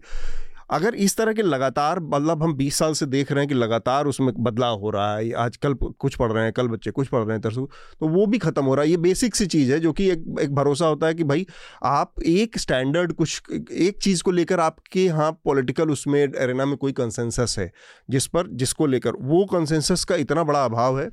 शायद उसकी एक बड़ी वजह है कि सत्तर साल तक एक आइडियोलॉजी ने राज किया, उसके बाद दूसरी आई तो वो अपने को असर्ट करने के लिए इसके, लेकिन ये लगातार इस तरह की चीज़ें इसकी कैजुअलिटी में इसके शिकार हो रही हैं। शिक्षा जैसी चीज़ जो कि बहुत अच्छा संकेत नहीं है किसी भी एक हेल्दी और रोबस्ट सोसाइटी के लिए। शिक्षा राजनीतिक होनी भी नहीं चाहिए। एक बात जो आनंद जी ने कहा ना, उससे मेरे दिमाग में आई और मैं श्रोताओं को जो यंग है खासतौर से उन्हें बताना चाहता हूँ, इंडिया की जो फेमिनिस्ट मूवमेंट या कम से कम फेमिनिस्ट जो इंटरफेरेंस है बहुत ही स्ट्रांग रहा है। और मुझे इसके बारे में बहुत देर से पता चला कि बाय एंड लार्ज हम सब लोग एक पैट्रियार्कल सोसाइटी में बड़े हुए हैं। अभी भी मैं उम्मीद करता कि अगर यहाँ कोई हमारी महिला पैनलिस्ट होती तो कम से कम ये जो नाम है इनको गूगल करके जानने के, ऑथेंटिक सोर्स करने के पता करें कि जैसे मैं उत्तराखंड से आता हूं तो वहां बहुत कम है कि बहुत सारी गौरा देवी हैं, पर वो जब फॉरेस्ट मूवमेंट की बात होती है तो केवल गौरा देवी तक सीमित होकर रह जाता है जनरली। इसी तरह से ज्योतिबा फुले का दलित मूवमेंट को लेके हो जाता है, सीमित हो जाता है। सरोजनी नायडू, अगर आप एकेडमिक और इसकी बात करते हैं, कमला देवी चट्टोपाध्याय, तो इन नामों के को अगर आप गूगल करते हैं या पढ़ते हैं, इनके बारे में सर्च करें तो बहुत सारे थ्रेड मिलते हैं और पता चलता है इनके पीछे कितने लोग थे। ठीक, राइट, तो उनको भी अध्ययन करने की जरूरत है। हमारा जो अगला विषय है वो है, और दिलचस्प बात यहाँ मैं जोड़ दूं, चूंकि हृदयेश ने उठाया ये, तो सोशल साइंस में, खास करके पॉलिटिकल साइंस में, सोशल मूवमेंट का जो चैप्टर था जी, उससे भी बहुत सारे हिस्से हटा दिए गए, यहाँ तक कि चिपको मूवमेंट और इस तरह के हिस्से भी हटाए गए। तो अब देखिए, सोशल मूवमेंट्स का किसी भी डेमोक्रेसी को मजबूत रखने में, मतलब डेमोक्रेसी केवल चुनाव नहीं है, डेमोक्रेसी का मतलब होता है जो वहां राजनीतिक सामाजिक आंदोलन है, समाज सुधार के हैं, एनवायरमेंट के हैं, दलितों के हैं, महिलाओं के आंदोलन है, पर्यावरण के आंदोलन है, ये सब आंदोलन मिलकर करके ही किसी डेमोक्रेसी को वाइब्रेंट बनाते हैं, आ, उसको दिलचस्प बनाते हैं, उसमें डिस्कोर्स को नए नए सवाल ले आते हैं।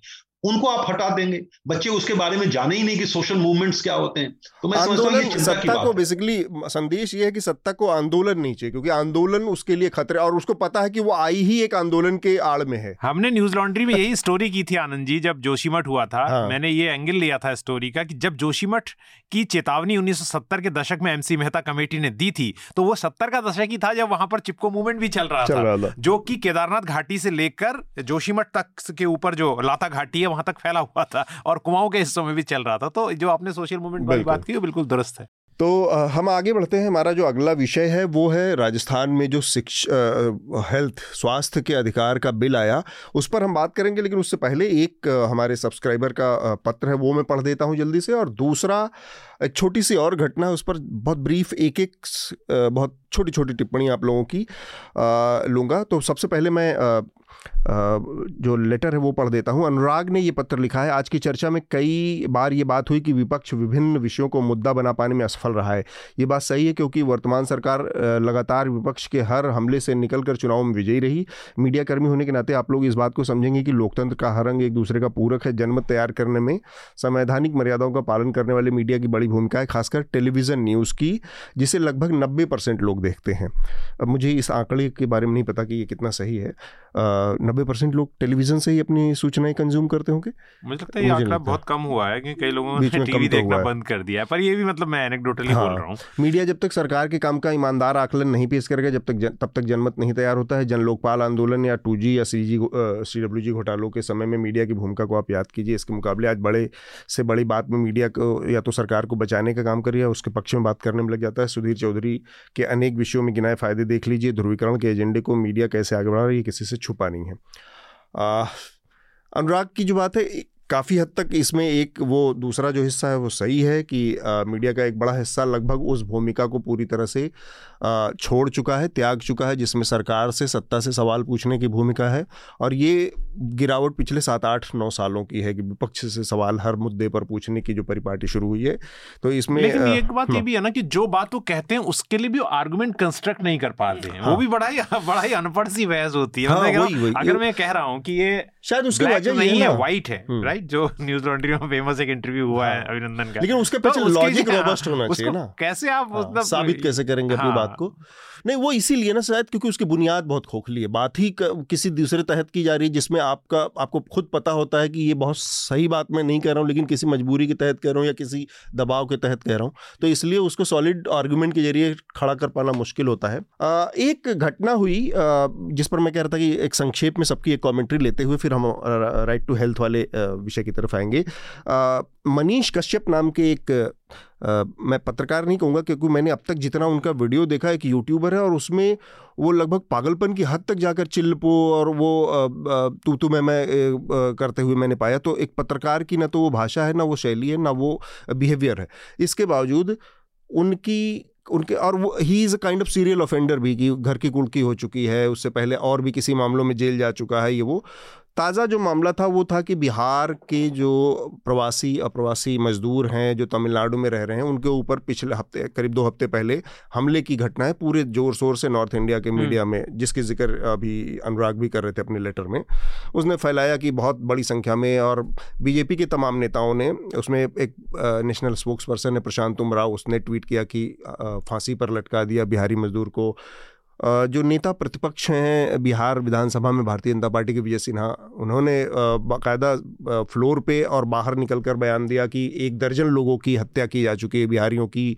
इस तरह की झूठी तमाम खबरें फैलाई गई। और ये जो जिस मनीष कश्यप का जिक्र आ रहा है जो यूट्यूबर है, इसने एक हफ्ते दस दिन तक लगातार एक के बाद एक वीडियो बनाकर वीडियो बनाकर और इस चीज़ को फ्यूल करता रहा और बढ़ाता रहा कि कैसे बहुत बुरी हालत है वहाँ पर और सरकार बिहार सरकार कुछ नहीं कर रही। ये सारी बातें अफवाह साबित हुई, बाद में इक्का दुक्का घटनाएं, और जो घटनाएं थी वो घटनाएं बहुत व्यक्तिगत निजी किस्म की घटनाएं साबित हुई और कहीं कुछ ऐसा हुआ नहीं। लेकिन जिस तरह से जिस एक एक डिज़ाइन के तहत भारतीय जनता पार्टी के प्रवक्ता उस पर ट्वीट कर रहे हैं, आईटी सेल का एक बड़ा हिस्सा उसको ट्रेंड कराने में लगा हुआ है और इस तरह के लोग मनीष कश्यप जैसे लोग उसको फ्यूल कर रहे थे, मिलाजुला के एक डिज़ाइन के तहत एक एक एक बनावटी टकराव खड़ा करने की और पैदा करने की कोशिश की गई।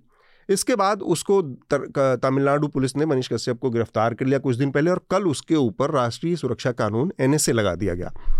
तब से मैं देख रहा हूँ कि एक बहस छिड़ गई है कि एन एस ए लगाना ठीक नहीं है एक पत्रकार के ऊपर। ये वो व्यक्तिगत रूप से मुझे लगा कि जो भाषा जो मैंने रिव्यू किया उस व्यक्ति को उसमें पाया और जो काम उसका था कि दो स्टेट्स के बीच में जिस तरह की वैमनस्यता और जिस तरह के फर्जी बातें वो फैला रहा था, उसके बाद सिर्फ इस आधार पर कि एन एस ए नहीं लगाया जाना चाहिए और उसका उसकी तुलना सिद्दीकी कप्पन से कर, सिद्दीकी कप्पन को उस चीज़ की सज़ा हुई जो उसने किया भी नहीं था, अनुमान के आधार पर कि वो आदमी कुछ कवर करने जा रहा है, कुछ करने वाला है। इस आधार पर एक आदमी के ढाई तीन दो, दो साल ढाई साल आप बर्बाद कर देते हैं, जेल में डाल देते हैं और यू ए पी ए लगाई गई जो कि आतंकवाद और इस तरह की धाराएँ हैं।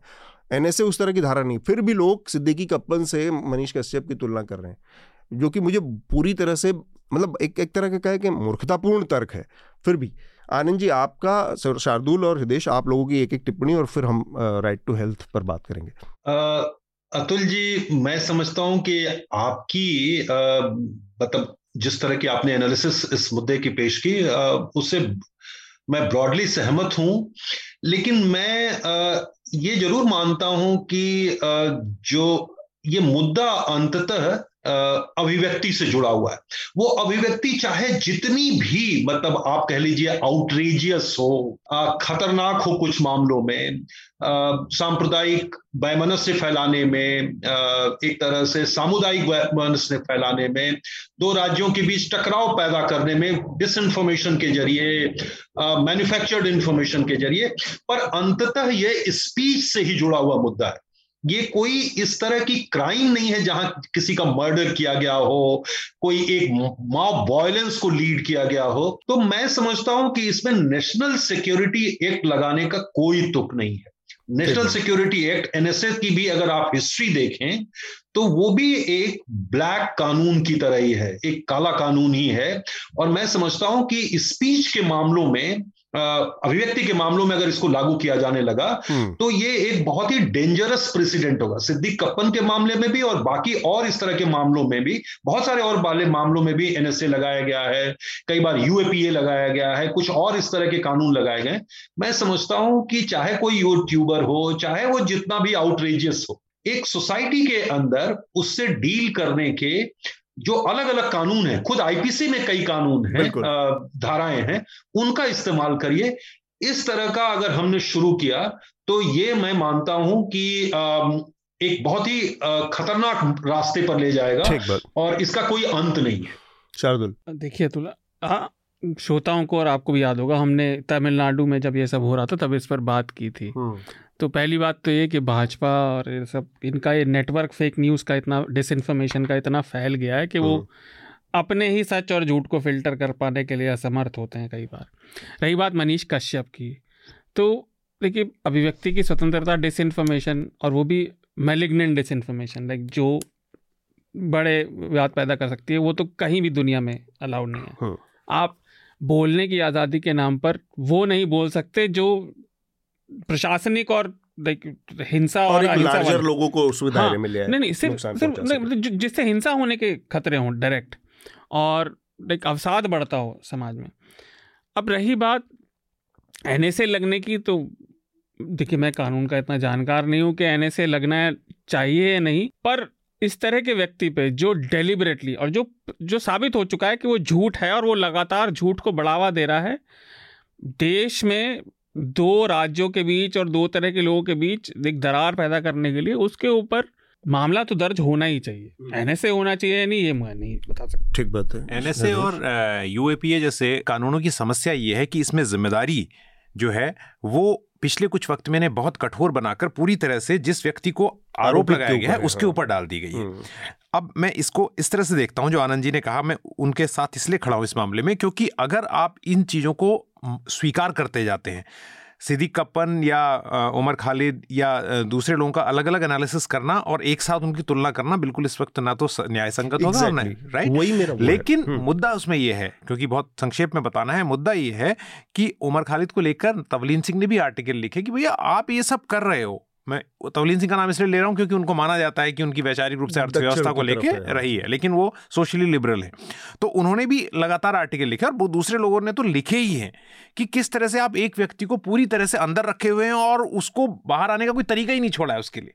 और कोर्ट के कुछ कुछ फैसले भी पिछले वक्त में इसमें निराशाजनक रहे हैं, राइट। तो ये चीज़ इसलिए जो इस सिविल सोसाइटी से, पत्रकारों का, लेखकों का, उनकी ओर से ज़्यादा से ज़्यादा आवाज़ आनी चाहिए कि आदमी को आप कितना भी नापसंद करते हों, किसी व्यक्ति को, उसकी भाषा कितनी ही ज़्यादा वैमनस्य फैलाने वाली हो, लेकिन अगर इन दो तीन तरीके के कानूनों को आप इन्वोक करते हैं और इसके तहत उन पर मुकदमे करते हैं तो इसका दुरुपयोग होने के चांसेस बहुत ज़्यादा हैं। और अभिव्यक्ति की आज़ादी के साथ इसको जोड़ने से बहुत सारी लाइन्स जो है वो दुधली हो जाती है। एक छोटी सी चीज़ है तुला, आपने वो जो सिद्दीकी कप्पन के रेफरेंस में कहा था और जो लोग तुलना कर रहे हैं, देखिए आपने जैसे विषय को रखा, वो असहज से असहज या कई बार वाहियात तथ्यों के साथ मिले हुए विषय को रखने का तार्किक तरीका, जो लोग उसे तुलनात्मक रूप से रख रहे हैं वो कुतर्क है। कुतर्क और तर्क केवल भाषा में ही एक दूसरे का अपोजिट है। कुतर्क पे बात करने कर ही नहीं जा सकती, जो चीज़ रैशनल ही नहीं है उसको आप कैसे रैशनलाइज करेंगे। ठीक बात है। और नहीं आ, मुझे लगा कि सिद्दीकी कप्पन वाले मामले में ठीक है, ये बात बहुत जायज़ है कि आ, जो अभिव्यक्ति या आ, के दायरे में है उसमें आप किस तरह के कानूनों से निपटेंगे, वो एन एस ए होगा या वो आई पी सी या सी आर पी सी की किसी धारा के तहत भी निपटने के बहुत सारे प्रावधान होंगे ही होंगे कि आपने कुछ गलत किया तो उससे निपटने का वो अपराध है। लेकिन सिद्दीकी कप्पन के मामले में जब आप इसको जोड़ते हैं तब तो आप एकदम, मतलब जिसको कहते हैं ना कि आप आ, सेब और संतरे की तुलना कर रहे हैं, और एक आदमी के ऊपर यू ए पी ए लगा लगा है सिर्फ इस इस बात पर कि आपने एक अजम्पशन कर लिया, अज्यूम कर लिया, एक अनुमान लगा लिया कि ये ऐसा करने वाला था, जो अपराध हुआ नहीं, उसके लिए आपने उसको आतंकवाद की धाराओं में दो साल जेल में डाल दिया। और एन एस ए उस तरह का नहीं, लेकिन हाँ बहुत स्ट्रिंजेंट है, बहुत कड़ा है, उसमें जमानत नहीं मिलती, ये सारी चीज़ें हैं एन एस ए में। तो उस लिहाज से देखा जाए तो एन एस ए को वो, लेकिन जो ये जो बैलेंस के नाम पर इस तरह का जो कुतर्क चल रहा है ये अपने आप में मतलब स्वीकार्य नहीं होना चाहिए किसी के भी। क्वांटम जो सजा का है या जांच की प्रक्रिया में जो चीज़ें कर गई उस पर बहस हो सकती है। मुझे लगता है कि मनीष कश्यप के साथ जो हुआ वो एक बड़े डिज़ाइन का हिस्सा बनकर कर रहे थे, जिसके तहत बहुत सारी चीज़ें हमारे सामने, इसीलिए मैंने शुरुआत में जिक्र किया कि बीजेपी के नेता ट्वीट कर रहे थे, उनको प्रेस कॉन्फ्रेंस बिहार में बीजेपी के नेता उसके आधार पर कर रहे थे, और सोशल मीडिया पर एक पूरा तरह का बज बनाया जा रहा था। तो एक आदमी एक डिज़ाइन का हिस्सा बन जाता है, तब आप बहुत सारी चीज़ों को नज़रअंदाज नहीं कर सकते। विधानसभा में पक्ष के उड़दंग हुई, छोटे मोटे विधायक भी नहीं। तो हम अगले विषय की तरफ बढ़ते हैं। पिछले हफ्ते काफ़ी चर्चा में रहा, राजस्थान की सरकार ने राइट टू हेल्थ, स्वास्थ्य के अधिकार कानून पास किया राजस्थान की जनता के लिए, और इस कानून का जो आ, की ज़रूरत थी आ, उस पर एक तो ये कि ये कानून जो यू पी ए की जो नीतियाँ रही हैं उसके कंटिन्यूएशन में देख सकते हैं कि राइट बेस्ड पॉलिसी के तहत जो लोगों तक स्टेट के पहुंच या उसके हित पहुंचाने या उसके लाभ पहुंचाने वाली बात है, वेलफेयर स्टेट का जो कॉन्सेप्ट है, तो वो एक तो उस कंटिन्यूएशन में भी आप देख सकते हैं कि पहले राइट टू एजुकेशन था, फिर राइट टू फूड हुआ, फिर राइट टू इंफॉर्मेशन उससे पहले आया, वनाधिकार कानून आया। तो राइट बेस्ड पॉलिसी का एक जो पूरा परंपरा रही यू पी ए की अपनी, उसमें उसके तहत एक नया ये आया कि राइट टू हेल्थ भी है। तो ये एक तो एक एक, एक पॉजिटिव अप्रोच हमें दिखाता है कि भाई आप उस चीज़ को और कम से कम वैचारिक स्तर पर आप वेलफेयर स्टेट में एक आपके पास आगे जा, जाने के आगे बढ़ने के रास्ते हैं वैकल्पिक। दूसरा ये है कि आ, इसका जो विरोध आया बहुत अनएक्सपेक्टेड कॉर्नर से, उसमें ये कहा गया है कि भाई आ, जो चाहे निजी अस्पताल हो चाहे प्राइवेट हो प्राइवेट हो या आ, सरकारी अस्पताल हो, उनमें उनको वापस नहीं भेज सकते मरीज को, पैसा पहले नहीं मांग सकते, इलाज करना प्राथमिकता होगी, और अगर उसके बाद इलाज के बाद वो व्यक्ति नहीं देने की स्थिति में होगा पे करने के लिए तो सरकार उसका भुगतान करेगी, राइट टू हेल्थ उसको मिलना चाहिए। अब इसके बाद वहाँ के प्राइवेट हॉस्पिटल्स और डॉक्टरों ने हड़ताल कर दिया। ये हड़ताल चली करीब सत्रह दिन तक, उसके बाद अभी दो दिन पहले वो हड़ताल ख़त्म हुई है सरकार। तो एक तो ये है कि ये बिल जो था वो दो साल से बातचीत चल रही थी, इसके तमाम स्टेक होल्डर से बातचीत चल रही थी, उसके बाद वो वहाँ की असेंबली की सिलेक्ट कमेटी में भी भेजा गया, और उस पर तो कोई ये नहीं कह सकता। लेकिन जो डॉक्टरों का पहला तर्क यही था प्राइवेट हॉस्पिटल के डॉक्टरों का कि उसमें तमाम स्टेक होल्डर्स की राय नहीं ली गई, जबकि सरकार का ये ये जो प्रक्रिया थी वो दो साल चल रही थी, और उसमें बिल का जो ड्राफ्ट आया था जब आया था उसमें तमाम लोगों को शामिल किया गया था, ये सरकार का कथन था। ये बात तो हमेशा रहेगी किसी भी बिल में कि उसमें बदलाव की गुंजाइश हो, सुधार की गुंजाइश हो, और लोग अपनी जितने भी उससे प्रभावित पक्ष है वो अपनी बात रख सके, भैया इसमें ऐसे नहीं ऐसे नहीं, तो कोई एक बीच का रास्ता निकलेगा। लोकतंत्र में इसी तरह से होता है कि ऐसा यूनिलैटरली कोई कोई राज राजशाही तो है नहीं कि बादशाह सलामत ने कानून पास कर दिया तो पास कर दिया। तो लेकिन डॉक्टरों का जो रवैया था उसमें एक चीज़ मुझे जो जो सबसे ज़्यादा मुझे लगा कि ये गलत तरीका, या इसमें इस तरह की कि कई बार बहुत जो रैशनैलिटी का अभाव होता है उनके इलाज के, जो जो जो उसका भुगतान का है या जो इलाज का खर्च आता है इतना ज़्यादा आता है, और एक मॉडल है प्राइवेट का अपना, उसमें वो काम करते हैं। तो उस मॉडल पे किसी तरह का अगर अटैक हो रहा है, उस पर किसी तरह की आँच आ रही है, तो अचानक से सब लोगों का बिलबिला जाना या सब लोगों का सड़क पर उतर जाना, ये उस पेशे के साथ और लोगों के उस अधिकार के साथ कहीं ना कहीं मैच नहीं करता। और ख़ासकर एक स्थिति और इसमें एक जिसको हमें आइडेंटिफाई साथ में करना चाहिए वो ये कि आ, कोई भी आ, मैं एक आंकड़ा देख रहा था, आज भी इस देश में बड़ी संख्या जो है पचास परसेंट से ऊपर साठ परसेंट के आसपास जो डॉक्टर हैं वो सरकारी मेडिकल कॉलेजों से पढ़कर निकलने वाले लोग हैं। ये वो लोग हैं जिनके ऊपर देश बहुत बड़ा इन्वेस्ट करता है। ऐसा नहीं है कि सरकारी मेडिकल कॉलेजों की जो फीस है पचास हज़ार रुपये महीने का या साल साठ हज़ार या एक डेढ़ लाख रुपये साल का सालाना का, उसके मुकाबले आप प्राइवेट हॉस्पिटलों की देखें तो पचास पचास लाख साठ साठ लाख रुपये अस्सी अस्सी लाख रुपये फीस है। तो उन लोगों की एक तरह की रिस्पॉन्सिबिलिटी कि इस तरह के किसी बिल का का विरोध करने से पहले उस चीज़ को देखें कि स्टेट सब में इन्वेस्ट करता है, केवल को ऐसा नहीं है कि आउट ऑफ ब्लू ब्लू में कहीं किसी ने उसका वो कर दिया और वो पॉलिसी बन गई तो आप ही उससे प्रभावित होंगे, आपके ऊपर भी उसने उसी तरह से किया है। ये एक मेजर जो प्रॉब्लम का विषय था डॉक्टरों के विरोध में वो दिखा। हृदयेश, सबसे पहले आप आपने लगातार इस पूरे दौर में जब राइट बेस्ड पॉलिटिक्स शुरू हुई है देश में तब से कवर किया, उसके नज़रिए से मैं देखो ये ये जो विरोध की बात आपने कही ये लगातार आती है। जब दो हज़ार पाँच में right to education right to information pass हुआ था उसके तुरंत बाद सरकार के मंत्रियों ने राइट टू इन्फॉर्मेशन के खिलाफ जो है कहने लगे कि इसमें जो है फाइल नोटिंग्स को हटाने की बात हुई थी, राइट। तो मुझे विद इन ए ईयर, और उसके लिए बहुत बड़ा संघर्ष फिर हुआ कि कैसे उस पर लोगों का अधिकार है, फाइल नोटिंग्स उन्हें जाननी होंगी। फाइल नोटिंग्स के अलावा भी बहुत सारी चीज़ें जो डायल्यूट करने की बात हुई, लेकिन अभी हम टाइम uh, के इंटरेस्ट में अगर सिर्फ इसी पर रहें राइट टू एजुकेशन, क्योंकि जैसे मिड डे मील स्कीम है, मिड डे मील स्कीम को लेकर भी लोग यही कहते थे कि एक तरह पैसे की बर्बादी हो रही है। या ये लोग या तो वो होते हैं जो घोर पूंजीवादी विचारधारा के होते हैं, मार्केट ड्रिवन इकोनॉमी के, या वो लोग होते हैं जिनको ये पता नहीं होता है देश की स्थिति के बारे में। क्योंकि आप जब मिड डे मील स्कीम में अंडा देने की बात करते हैं जो हाल फिलहाल बहुत तेज़ी से शुरू हुई, तो आप एक न्यूट्रिशन बच्चे तक पहुँचाने की बात कर रहे हैं और ह्यूमन रिसोर्स में इन्वेस्ट कर रहे हैं आने वाले दिनों में। आप एक लूले लंगड़े देश को आगे बढ़ा के बच्चों के साथ तो राजस्थान तो आगे नहीं बढ़ सकते। तो राजस्थान की जो स्थिति है वो इसीलिए बहुत महत्वपूर्ण है कि राजस्थान उन्नीस राज्यों में सोलहवें नंबर पर है हेल्थ के मामले में। नेशनल फैमिली हेल्थ सर्वे का आंकड़ा है। प्रदूषण प्रदूषण के मामले में राज्य राजस्थान सबसे गए गुजरे राज्यों में है। प्रदूषण वहाँ पर हेल्थ का इतना बड़ा हैजर्ड है। वहाँ नियोनेटल जो डेथ हैं, जो जो शिशु कुछ ही दिन के भीतर मर जाते हैं, और जो नवजात शिशु जो हजार दिन के भीतर जिनकी मृत्यु हो जाती है, वो रे, जो रेशियो है वो बीस और तीस प्रतिशत से क्रमशः ज़्यादा है। मतलब नियोनेटल डेथ में बीस परसेंट पर वन थाउजेंड और तीस बीस चिल्ड्रन बच्चे पर एक हज़ार बच्चों में, और जो नवजात शिशु हैं वो तीस बच्चे प्रति एक हज़ार बच्चों में डेथ हो जाती है। इसी तरह से एनीमिया का भी वहाँ है। तो इस लिहाज से ये जानना ज़रूरी है, और इसमें बहुत कुछ छपा है तो लोग पढ़ सकते हैं। मैं सारी बातें यहाँ नहीं कह सकता, हाँ। और बाकी स्पीकर जोड़ेंगे, लेकिन मैं जो बात यहाँ पर कहना चाह रहा हूँ, इसकी जेनेसिस आती है पिछले कुछ वक्त में जो ये मानसिकता तेज हुई है, वो शिक्षा का जो घोर उच्च शिक्षा का घोर निजीकरण और बड़े बड़े कॉलेज का खुलना, और उनके साथ जो मंत्री और उद्योगपति इनका जो कार्टल है जो चलाता है उन कॉलेजेस को, जब अपॉइंटमेंट होता है, और ये हम यहाँ पर तो नहीं बता सकते पर मैं बाद में किसी कार्यक्रम में बता सकते हैं मैं बात की, जब डॉक्टर्स होते हैं जो प्राइवेट डॉक्टर्स होते हैं उनकी जो तनख्वाहें हैं या उन वो इस बात से लिंक्ड होती हैं कि वो कितना बिजनेस लाइन बिजनेस लाइन बिल्कुल। तो इसलिए, और जो सरकारी अस्पताल जो आपने कहा सही कहा, जहाँ पर सब्सिडाइज्ड एजुकेशन है, उन लोगों के दिमाग में भी ये रह गया है कि हम भी क्योंकि इनसे ज़्यादा काबिल हैं या हमको तो ज़्यादा, क्योंकि सरकारी सब जानते हैं संस्थानों में जो डॉक्टर पढ़ के आते हैं वो काफ़ी, तो हम तो हम क्यों कम पैसा कमाएं। हाँ, तो पैसा कमाने की जो होड़ है, तो पहले तो अगर एजुकेशन ट्रेनिंग जो है वो सरकार उसमें एक तरीका बनाए।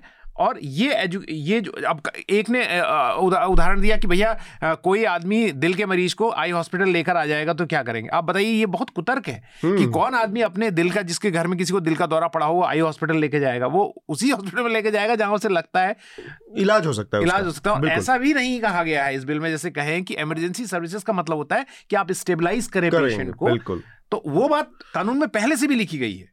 तो राइट टू हेल्थ में ऐसा नहीं कि वो पहली बार लाई लाई जा रही हो। ठीक बात है आनंद जी। मैं ये समझता हूं कि हमें जो right to health bill pass किया है राजस्थान की सरकार ने, उसको थोड़ा एक ब्रॉडर पर्सपेक्टिव में मैं ले जाना चाहता हूं, जो पब्लिक डिस्कोर्स है पब्लिक पॉलिसी को लेकर के, है ना। तो जो सार्वजनिक नीतियां बनती हैं वो किस तरह से पिछले कुछ वर्षों में हाईजेक कर ली गई है वेस्टेड इंटरेस्ट ग्रुप द्वारा, ये मेरे लिए ज्यादा बड़ी चिंता की बात है। अब अगर कोई हेल्थ पर कानून बन रहा है कि नागरिकों को स्वास्थ्य का अधिकार है, है ना, और इसको डॉक्टर्स की एक लॉबी, जो आप कह लीजिए कि एक आ, जो private sector health care industry एक तरह से ग्रो की है पिछले तीस चालीस सालों में पब्लिक हेल्थ की कीमत पर, वो अगर उसको हाईजेक कर लेती है, मुझे मतलब एक यहाँ पर थोड़ा एक उदाहरण देना चाहूंगा कि कैसे पब्लिक पॉलिसी को हाईजैक, जब वेस्टेड इंटरेस्ट कर लेते हैं, पावरफुल ग्रुप्स हाईजैक कर लेती हैं, तो उसका खामियाजा किस तरह से लोगों को भुगतना पड़ता है। आपको याद होगा दिल्ली में बहुत फैनफेयर के साथ बीआरटी शुरू की गई थी। बीआरटी का जो आइडिया है पब्लिक पॉलिसी के लेवल पर, देखिए कि पब्लिक ट्रांसपोर्ट को प्रायोरिटी मिलनी चाहिए बजाय इसके कि पर्सनल आपके ट्रांसपोर्ट को। ठीक है, तो पर्सनल कार और व्हीकल के बजाय पब्लिक ट्रांसपोर्ट को बढ़ावा दिया जाए, वो बीआरटी दिल्ली में बनाई गई। उसमें मतलब राज्य की जो भूमिका थी, सरकार की, प्रशासन की, उन्होंने जिस तरह से उसको लागू किया, उसमें बहुत सारी गड़बड़ियां हो सकती हैं, लेकिन अंततः जो उसके खिलाफ हंगामा हुआ बीआरटी के खिलाफ, उसमें बीआरटी को खत्म कर दिया गया। बीआरटी जो पूरी दुनिया में एक सफल पब्लिक पॉलिसी है, वो भारत की राजधानी में नहीं चल पाई और गुजरात में चल रही है। जो कार मतलब जो कार मैन्युफैक्चरर्स हैं, जो पर्सनल कार के ओनर्स हैं, उनकी ताकत इतनी ज्यादा थी कि उन्होंने पब्लिक पॉलिसी को हाईजैक कर लिया है। इसी तरह से देखिए सुप्रीम कोर्ट ने कई बार अपने कई फैसलों में कहा है, और जो सबसे ताजा फैसला है उसमें भी ये कहा था कि ये जो राइट टू लाइफ है, हमारे को ये जो फंडामेंटल राइट है, राइट टू लाइफ का ये हिस्सा है स्वास्थ्य का अधिकार। आप किसी को जीवन का अधिकार देते हैं, जीवन का अधिकार संभव ही नहीं है बिना स्वास्थ्य के अधिकार के। तो जिसको हम कहते हैं कि जैसे ये जो राइट टू इंफॉर्मेशन था, ये भी सुप्रीम कोर्ट के एक फैसले के बाद, जिसमें सुप्रीम कोर्ट ने कहा कि freedom of speech and expression बेमानी है अगर लोगों को जानने का अधिकार ना हो। हम किस चीज पर बहस चर्चा करेंगे, बातचीत करेंगे अगर हमको कुछ जानकारी ही नहीं है। तो एक तरह से उसका एक्सटेंशन है, जो राइट्स हैं उनका दायरा सीमित नहीं होता, हमेशा उनका दायरा बढ़ता है। तो जो राइट टू लाइफ है उसका ही हिस्सा है राइट टू हेल्थ। और मैं ये जान के हैरान हूं कि ये तो असल में केंद्र की सरकार की तरफ से कानून आना चाहिए। जब एक राज्य सरकार कानून बना रहा है, तो राज्य सरकार के इस कानून को हमें उसी पर्सपेक्टिव में देखना चाहिए। मैं किसी भी तरह से राज्य को, राज्य की विफलताओं को सार्वजनिक स्वास्थ्य के मामले में आ, कहीं से भी उसको आ, हटा नहीं रहा हूं, उसको इग्नोर नहीं कर रहा हूं। मैं मानता हूं कि भारत भारतीय राज्य नागरिकों को स्वास्थ्य का अधिकार मुहैया कराने में पूरी तरह नाकाम हुआ है, और उसी नाकामी की कीमत पर ये जो प्राइवेट हेल्थ केयर इंडस्ट्री है वो पैदा हुई है।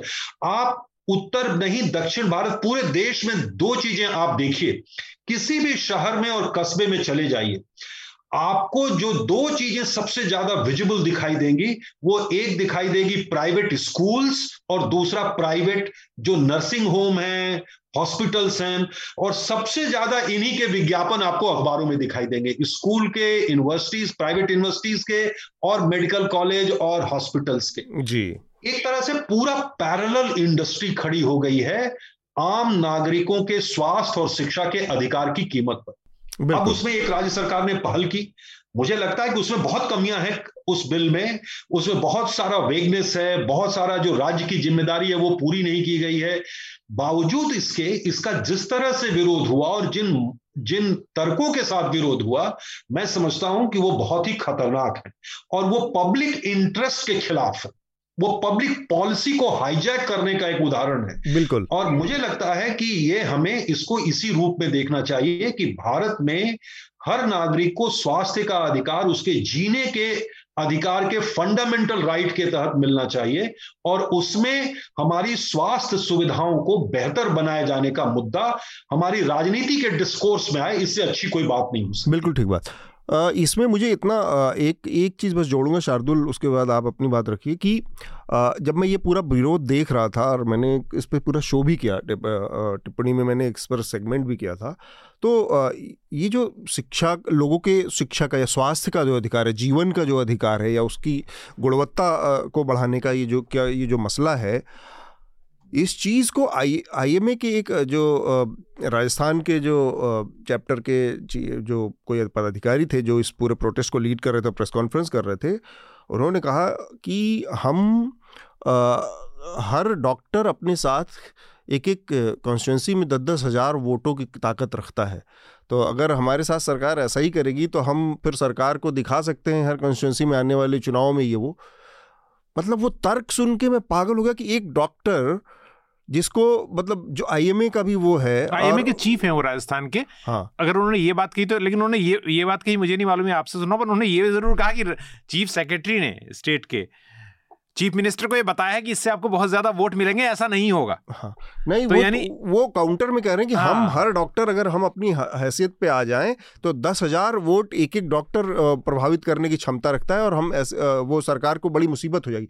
मैं इस डॉक्टर की ब्लैकमेलिंग की, इतनी बेशर्म ब्लैकमेलिंग मीडिया के सामने करने की ताकत पे मतलब मैं बहुत मैं उस दुस्साहस पे आश्चर्य में पड़ गया कि ये किस तरह का डॉक्टर और ये किस तरह की डॉक्टरी, किस तरह का वो देता होगा अपने सामने अपने मरीजों को। वो मौका पड़ने पर वो मरीजों को ये भी कह सकता होगा, क्योंकि आप बहुत बहुत पतली सी लाइन होती है आपकी नैतिकता में और आपके पे, उसमें पेशेवर जो जो मोरालिटी होती है कि दो मिनट में आप मरीज को केवल एक एक एक उसके दिमाग में कीड़ा डालने की जरूरत होती है कि पाँच परसेंट चांस तो है ही है। परिवार सरेंडर कर जाता है। शार्दुल, देखिए इसमें कई सारी बातें हैं। पहला तो नीतिगत नीति और जन स्वास्थ्य है, पब्लिक हेल्थ है, सार्वजनिक स्वास्थ्य। नीति हमेशा उसके हित में होनी चाहिए, आम जनता के हित में होनी चाहिए। डॉक्टर्स की जो कमाने का हक है और जो क्षमता है, ये और स्वास्थ्य नीति दो अलग अलग बातें हैं। भारतीय समाज में और व्यक्तिगत एक्सपीरियंस से, से भी और अपने आसपास के लोगों के बृहद मेडिकल फील्ड के एक्सपीरियंस से भी हिंदुस्तान में डॉक्टर्स को लेकर दो चार बड़ी विचित्र सी बातें हैं। एक तो कुछ लोग तो उन्हें बिल्कुल देवता मानते हैं, कुछ उन्हें बिल्कुल चोर मानते हैं, कुछ चाहते हैं कि डॉक्टर इलाज करें लेकिन वो अच्छे जीवन की, अपने व्यक्तिगत जीवन में लालसा ना रखें, पैसे ना कमाएं। पैसा क्यों चाह रहे हैं भाई, डॉक्टर तो भगवान का काम है। या फिर कुछ लोग उनसे मतलब ही नहीं रखना चाहते, उससे बिल्कुल दूर हो जाते हैं। या फिर कुछ लोग उगाही में लग जाते हैं। वो वो तो देखिए आपराधिक मामला है। मैं तो बता रहा हूँ जो व्यक्तिगत धारणाएं हैं डॉक्टर को लेकर, जो उससे जुड़े हुए आपराधिक या इधर उधर जुगाड़ हैं, वो तो एक अलग ही चीज़ है। अब डॉक्टर्स को कमाने का हक है बिल्कुल, लेकिन नीति उसी उसके हिसाब से नहीं बन सकती। जो प्राइवेट हॉस्पिटल्स और ये सब आए, जैसा कि आनंद जी ने बताया भी, हर छोटे शहर में, खास तौर से छोटे शहरों में सरकारी अस्पतालों और स्वास्थ्य केंद्रों की हालत बहुत बुरी है। आपको वहाँ डॉक्टर मिलेगा नहीं, मिलेगा तो दवाई उपलब्ध नहीं होगी, नर्सिंग होम को रेफ़र कर देगा। वहाँ पे बेसिक चीज़ें, एक्सरे और छोटे मोटे स्कैन, बहुत बेसिक चीज़ें हैं, वो समय पर नहीं मिलते, उसके लिए जुगाड़ लगाने पड़ते हैं। एक सरकार, राज्य सरकार अगर ये कह रही है कि आप इमरजेंसी ट्रीटमेंट, ये बात ध्यान रखनी ज़रूरी है, वो ये नहीं कह रहे कि आप कोई बीमारी है आप जाएं तो सब इलाज में। इमरजेंसी ट्रीटमेंट जो यानी एक्सीडेंट का केस हुआ, किसी को कार्डियक अरेस्ट आया, मतलब आपको तुरंत इलाज की ज़रूरत है, उसके लिए आप पैसे पहले ना मांगे। अगर व्यक्ति के पास नहीं भी होंगे तो सरकार देगी, ये उसके भी खिलाफ है। तो ये बात सबसे ज़्यादा तो मुझे लगता है ये दिखाती है कि कॉरपोरेट हित सब सर्वोपरि है आज के प्रशासनों में। और ये केवल हिंदुस्तान की बात नहीं है। मेडिकल राइट्स और मेडिकल प्राइसिंग की रैशनैलिटी दुनिया के बहुत सारे हिस्सों में आज एक बहुत बड़ा मुद्दा है। हिंदुस्तान में हमें ये भी याद रखना चाहिए कि भले ही हमें हम शायद हम लोग लकी हैं कि हमारे आसपास के लोग पैसे से और वो इलाज करा सकने के लिए क्षमतावान है। हमारे देश की सत्तर परसेंट से ज़्यादा आबादी किसी भी तरह का मेजर प्रोसीजर अपने खर्चे पर नहीं करा सकती, उसको इसकी ज़रूरत है। तो ये वे जो विरोध कर रहे हैं ना प्राइवेट हॉस्पिटल वाले, ये इसीलिए कर रहे हैं क्योंकि इनके बिजनेस मॉडल पे हमला है। और ये बिजनेस मॉडल आप ध्यान रखिए यहाँ भी जाता है कि अगर आप जिस तरह का कमरा लेते हैं उसके हिसाब से प्रोसीजर के चार्जेस बदल जाते हैं, जबकि प्रोसीजर सेम रहता है। ये चीज़ इसलिए इम्पोर्टेंट है समझना कि जो पूरा वेस्टेड इंटरेस्ट वाली बात है कि पिछले कई सालों में इंश्योरेंस, पब्लिक हेल्थ को किनारे करके इंश्योरेंस आधारित, इंश्योरेंस कार्ड आधारित स्वास्थ्य व्यवस्था को जोर दिया गया। सत्तर परसेंट खर्चा अभी भी आउट ऑफ पॉकेट है किसी भी हम किसी भी मरीज का, यानी उसकी जेब से ही खर्च होता है। हम ये कह सकते हैं और ये बात सच भी है कि सरकारी अस्पतालों की हालत ख़राब है, लेकिन अभी भी जब भी कोई महामारी फैलती है या कोई समस्या होती है सरकारी अस्पताल ही बचा रहे हैं। प्राइवेट जो है वो रिट्रीट करता है, वो अपनी जो है जिम्मेदारी को नहीं निभाता। बीआरटी एक बहुत अच्छा उदाहरण है क्योंकि अर्बन डेवलपमेंट में ये पढ़ाया जाता है कि आप फ्लाईओवर्स बनाते जाएं एक के बाद एक, वो कभी भी ट्रैफिक को डीकंजेस्ट नहीं कर सकता। You have to put the people in a large hauling vehicle, मतलब कि आपको मेट्रो या डबल डेकर बसेस। तो इसीलिए, और ये प्रधानमंत्री मोदी के राज्य में जो जहाँ से वो विधायक पहले बने, मुख्यमंत्री रहे, वहाँ पर बहुत अच्छा काम कर रही है बीआरटी अहमदाबाद में। वहाँ और दिल्ली में जब हुआ तो देश के सबसे बड़े अखबार जो पॉलिसी मेकिंग में है, टाइम्स ऑफ इंडिया ने ऑफिशियल पोजीशन ली कि बीआरटी जो है बहुत खतरनाक है, इससे एक्सीडेंट हो रहे हैं, इसको तुरंत डिसमेंटल किया जाना चाहिए। तो आनंद जी ने जो बात कही उसके पीछे एक बहुत बड़ा एक तंत्र काम करता है कि इन तरह की चीज़ों को। तो यहाँ पर जो आधारित इंश्योरेंस कार्ड आधारित व्यवस्था है, प्राइवेट ट्रेनिंग जो मेडिकल ट्रेनिंग स्कूल्स हैं या कॉलेजेस हैं, उनको उनको चलाने वाले लोगों को ये पूरा मदरबोर्ड अगर आप देखेंगे तो आपको समझ में आएगा। क्योंकि राइट टू हेल्थ जो है, जितने लोग का देशों का हैप्पीनेस इंडेक्स बहुत अच्छा कहा जाता है, और हालांकि ये बात तो है कि अभी लोग कहेंगे जो विरोधी हैं कि फिनलैंड की प्रधानमंत्री चुनाव हार गई है, वो ठीक है, वो चुनाव हार गई, बात अलग है, लेकिन क्रिटिकल थिंकिंग भी कोई चीज़ होती है जनता की। लेकिन लेकिन फिनलैंड जो है वहाँ पर इतनी अच्छी हेल्थ की सुविधा दी गई है कि आप प्राइवेट सेक्टर घुसता ही नहीं है उसमें, या अगर मैं गलत नहीं हूँ तो वहाँ तो प्राइवेट सेक्टर अलाउ ही नहीं है। तो ए, ए, एक छोटी सी चीज़ और स्वास्थ्य के मुद्दे से हमें याद रखना चाहिए कि भारत में खास तौर से, और ये पूरी दुनिया में सच्चा है, कि अधिकतर बीमारियाँ और मरीज पहले स्टेज पे अगर उन्हें वो प्राइमरी डायग्नोसिस और वो मिल जाए फिजिशियन, तो उससे आगे जाने की ज़रूरत नहीं पड़ती। हिंदुस्तान में उसी की सबसे ज़्यादा कमी है, इसलिए आप देखिए कि जो क्वैक्स जिन्हें बोलते हैं इधर उधर के दूसरी परिणतियों में, जो जिनमें से होम्योपैथी तो अब पूरी तरह से साबित है अवैज्ञानिक है, उसके चक्कर में पड़ते हैं, क्योंकि ये धारणा बैठा दी गई है कि नहीं नहीं ये मॉडर्न मेडिसिन तो ऐसी है। आपको प्राइमरी जो फेज़ है वहाँ पर फिक्स करने की ज़रूरत है। तो आपको उच्च जितने भी है हाईली मतलब कॉम्प्लिकेटेड और एक्सपेंसिव जो प्रोसीजर होते हैं उसमें जाने की जरूरत बहुत कम पड़ जाती है। बिल्कुल, और जब कार्ड आधारित आप स्वास्थ्य व्यवस्था लाते हैं तो टर्शरी हेल्थ केयर की हाँ, जिम्मेदारी हाँ, लेती है, वो आपको प्राइवेट प्राइमरी हेल्थ केयर नहीं देती। तो इसलिए भी कार्ड आधारित स्वास्थ्य व्यवस्था या पब्लिक हेल्थ को इंपॉर्टेंट करने की जरूरत है कि आपको एकदम दवा देने और देखने का काम फिजिशियन जो है। जिस लॉबी की बात हुई, लॉबी ने लॉबी का बहुत बड़ा इंटरेस्ट रहा, मतलब पूरी की कार्ड बेस्ड सिस्टम आ जाए, क्योंकि वहां पर उनको अनाप शनाप बिल फाड़ने का बहुत छूट रहती है। और आप ये देखिए कि जब इस तरह की कोई पॉलिसी आती है तब लॉबी इसके खिलाफ होती है कि सरकार ये ऐसा कैसे करती है। सरकार इंश्योरेंस बेस्ड पॉलिसी लाती है तो यही लॉबी उसमें सपोर्ट करती है। ये बड़े दुख की बात है कि अमेरिका की चूज ऐसा नहीं चलेगा। अमेरिका की एक चीज जो हमें कॉपी नहीं करनी चाहिए हेल्थ सिस्टम, वो हम कॉपी कर रहे हैं। अमेरिका का हेल्थ सिस्टम कई मायनों में भारत से भी घटिया है, बहुत बुरा, बहुत बुरा। और हम कई बार बता चुके हैं कि माइकल मोर की डॉक्यूमेंट्री और, और भी आई होंगी सिक्को जो है, उसमें इस बात को स्पष्ट रूप से बताया गया कि वहाँ लोग सुबह उठ के प्रार्थना करते हैं कि वे बीमार न पड़ो, क्योंकि हेल्थ केयर इतना ज्यादा इंश्योरेंस बेस्ड है। तो हम एक और छोटा सा विषय मैं चाह रहा हूँ कि उसी तरह से जैसे हमने मनीष कश्यप के ऊपर एक ब्रीफ सबसे कमेंट्री ली है, छोटी छोटी कमेंट्री लेके, और फिर हम रिकमेंडेशन कर लेंगे। एक बड़ा देशभक्ति का एक बहस कल से चल रही है ट्विटर पे, और दो बड़े नेता हैं, एक पूर्व कांग्रेसी हैं, एक वर्तमान कांग्रेसी हैं, जयराम रमेश जी और ज्योतिरादित्य सिंधिया जी, दोनों के बीच में ट्विटर पर लड़ाई चल रही है कि कौन देशभक्त था, सिंधिया परिवार देशभक्त था या नहीं था। तो उसमें कई सारी बातें आई और उसमें कहा गया, सिंधिया ने दावा किया कि वो तो अंग्रेज़ों से मिलकर लड़े थे झांसी के राजघराने और तात्या टोपे के साथ मिलकर। सिंधिया राजघराने के साथ दो तीन एक दो फैक्ट हैं बहुत बेसिक, जिस जिस टाइम की बात वो कर रहे हैं, अठारह सौ सत्तावन की जो का जो विद्रोह था, उस विद्रोह के समय पे अंग्रेज़ों के साथ देने की नीयत से या उनके साथ मजबूरी में सिंधिया घराने के जो उस समय के आ, जो महाराजा थे जयाजी राव सिंधिया, उन्होंने तो इतना तक किया था कि वो ग्वालियर का अपना किला छोड़कर आगरा जाकर टिक गए थे, वो वहाँ मौजूद ही नहीं थे कि अंग्रेज़ों के साथ दुश्मनी मोल नहीं लेनी है। और बाद में ऐसी भी स्थिति आई, और ये ऑन रिकॉर्ड है कि जब सिंधिया ने अट्ठावन में आखिर में तात्या टोपे के खिलाफ सिंधिया ने अपनी सेना भेजी, जयाजी राव सिंधिया ने अपनी सेना भेजी अंग्रेजों का म, की मदद करने के लिए। सिंधिया काल की सेना जाके लड़ी, तात्या टोपे के खिलाफ लड़ रही थी। एक ये फैक्ट है। दूसरा, जीवाजी राव सिंधिया का यहाँ तक आते आते अंग्रेजी प्रेम जो उन्नीस सौ सोलह के आसपास इनकी पैदाइश थी और उसके बाद ये राजा महाराज बने, जब तब तक आते आते इतना ज़्यादा अंग्रेजीकरण हो चुका था इस खानदान का कि जीवाजी राव सिंधिया ने अपने नाम के आगे जॉर्ज जोड़ दिया था, जॉर्ज जीवाजी राव सिंधिया।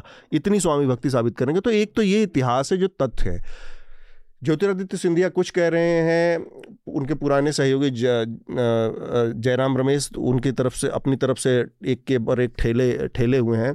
ये जो बहस है इस तरह की, ये समझदारी वाली बहस है जिसमें ज्योतिरादित्य सिंधिया घुस गए हैं आन, सबसे पहले आनंद जी आप पहले कोई कुछ कहे मैं ये हाँ। जरूर कह दूंगा आपके खिलाफ भी ट्विटर पे शोर मच जाएगा। विद्रोह नहीं, अठारह सौ सत्तावन की क्रांति विद्रोह ही था अंग्रेजों के खिलाफ। क्रांति को कहते हैं ना कि नहीं नहीं रेबेलियन नहीं था, वो तो रेवोल्यूशन था।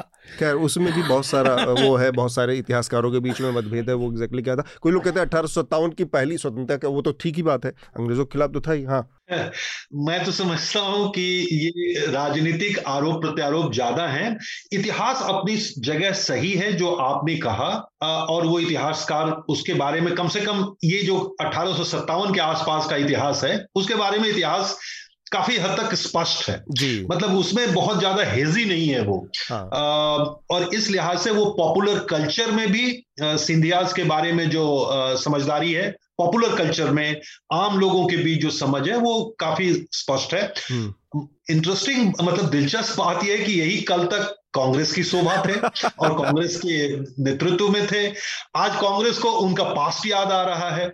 Uh, मैं समझता हूं कि ये इतिहास को अपने अपने uh, जरूरत के मुताबिक इस्तेमाल करने की जो राजनीतिक कला है उसका ये प्रदर्शन। पर ज्योतिरादित्य सिंधिया को इस कम से कम मतलब स्मार्ट राजनेता इस तरह की बहसों नहीं। आप जाके अगर ये कहें कि राहुल गांधी देशद्रोही है और इनका कांग्रेस का जो देश वो है, इस तरह की बहस में पढ़ना नहीं चाहिए, खासकर जब अपना इतिहास इस तरह का हो। मतलब ये मैं कहूँगा कि स्टुपिडिटी का भी एक लेवल है कि आप पूरी चीज़ से अपने को कट ऑफ होकर किसी आइसोलेशन में जी रहे हैं और वहाँ पर आप कुछ कह सकते हैं सोशल मीडिया के दौर पर।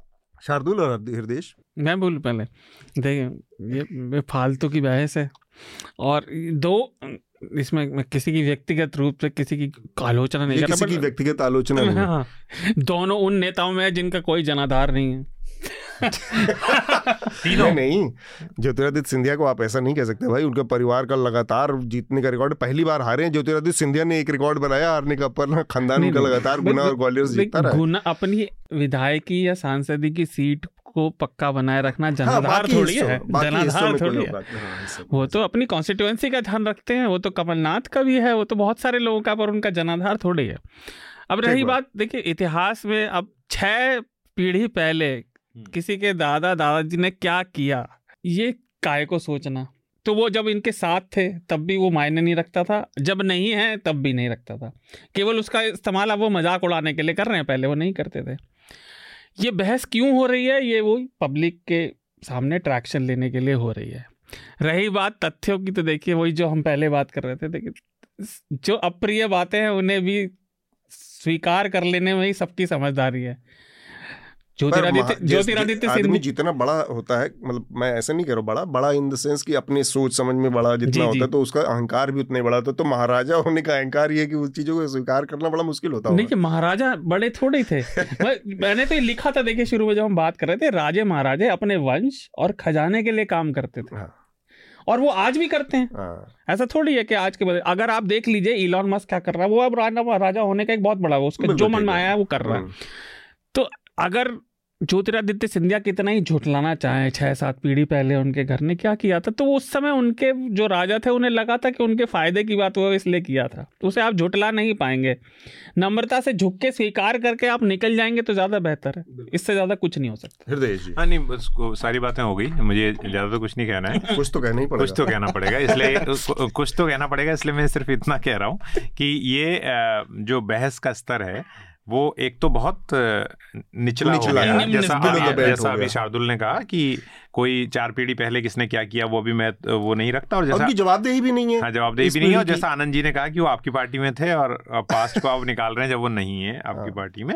लेकिन ये है कि जो लिखने की और रिकॉर्ड पे बोलने की जो आदत थी, जिसके बारे में पहले कहा जाता है, आज कई लोग कहते हैं ना कि मतलब, और ये बहुत इंपॉर्टेंट और न्यूएंस्ड आर्ग्यूमेंट है कि पटेल और नेहरू को लेकर लोग कई तरह की बातें करते हैं, लेकिन अगर उनको उनके आपसी रिश्ते को बदनाम करने की कोशिश होती है तो कोई रिसर्चर या स्कॉलर जाके आर्काइव से उनके आपस के फरवरी उन्नीस सौ अड़तालीस गांधी जी की हत्या के बाद के लेटर निकाल के उस समय के रिकॉर्ड को ये सब बता सकता है। लेकिन आज प्रधानमंत्री मोदी और अमित शाह के बीच में क्या बातचीत होती है, क्या उनके बीच चिट्ठियां लिखने की परंपरा है या नहीं है, या जयराम रमेश और उनके बीच में आर्गुमेंट वो ट्विटर वे ट्विटर तक ही सीमित है। नहीं, अब तो, तो केवल व्हाट्सएप लिखा जाता है। हाँ, तो व्हाट्सएप तो वो जो है ना, वो डिग्रेडेशन जो है, वो डीके जो है, वो आ, बहुत ज़्यादा गंभीर है।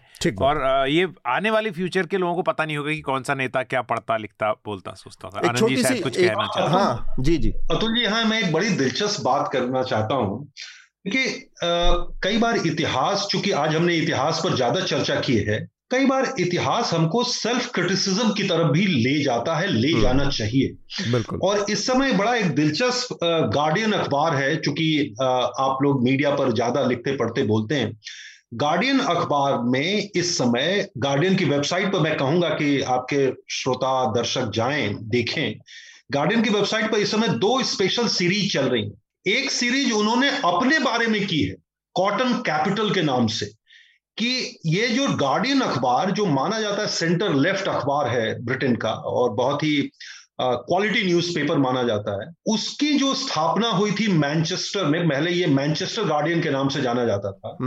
तो मैनचेस्टर जो कि कहा जाता था कि सूती मिलों का और उसका बहुत बड़ा गढ़ था, इंडस्ट्रियल रेवोल्यूशन का गढ़ था। जी जी। वहां पर जो ये पैसा जिसमें जिन लोगों ने लगाया था, जिन इन्वेस्टर्स ने पैसा लगा के शुरू किया, उन सब लोगों का संबंध, उनमें से कई लोगों का संबंध अमेरिका में स्लेव ट्रेडिंग के साथ था। और इसके लिए गार्डियन अखबार ने प्रोफेशनल हिस्टोरियंस को हायर किया, उनको पैसा दिया और कहा कि आप इन्वेस्टिगेट करिए और सच्चाई बताइए। और उसको उन्होंने सेल्फ क्रिटिकली पब्लिश किया है कि हाँ, हमारे जो जिन्होंने इस अखबार को शुरू किया उनका इस स्लेव ट्रेडिंग के साथ गहरा संबंध था, उससे उन्होंने जो पैसा कमाया उसके जरिए अखबार शुरू किया। और दूसरा, उन्होंने दो दिन पहले एक सीरीज शुरू की है, वो भी बहुत दिलचस्प सीरीज है, the cost of of the crown. वहां जो राज परिवार है ब्रिटेन का, जिसको लोग कहते हैं कि बहुत ही एक वहां का आदरणीय, या मतलब जिसको लोग अभी भी रिस्पेक्ट करते हैं बावजूद इसके कि एक तरह से राज परिवारों की भूमिका कम हो गई है, वो उस राज परिवार का कॉस्ट कितना पड़ रहा है ब्रिटेन को और कितनी एक तरह से वो उसमें गड़बड़ियां हैं। और कल उन्होंने एक लेख छापा कि किस तरह से ये राज परिवार का जो कॉलोनियल रिलेशन है और भारत से किस तरह से राजाओं से और दूसरे लोगों से लूट करके गहने और बाकी चीजें ले जाई गई और वो आज राज परिवार की अपनी पर्सनल प्रॉपर्टी हो गई है। इस पर एक लेख छापा है। तो मैं समझता हूं कि ये जो सेल्फ क्रिटिकल एक हिस्ट्री को देखने का नजरिया है, वो कांग्रेस को भी करना चाहिए और बाकी नेताओं को भी करना चाहिए। बिल्कुल ठीक बात।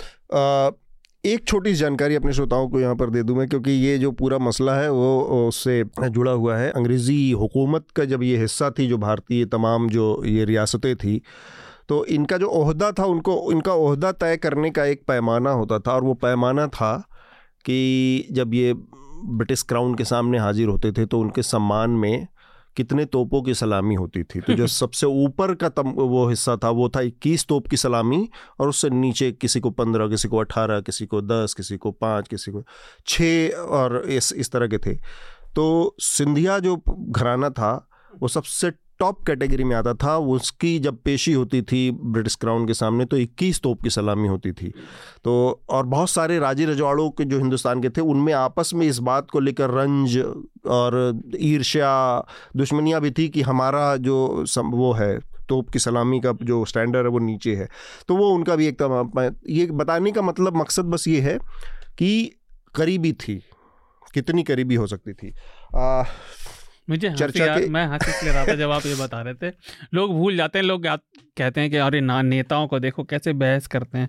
उन्हें लगता है कि जैसे पुराने ज़माने में कुछ बहुत दूध हाँ, के धुले हुए लोग होते होंगे हाँ, और जिन्हें खुली छूट थी सब कुछ करने, करने की, तो वो नहीं करते होंगे। प्रजा प्रजा ही हमेशा रहती है, राजा चाहे जो हो, और उसको उस प्रजा के दिक्कतों को मुसीबतों को वो हर दौर में एक ही जैसे रहती हैं।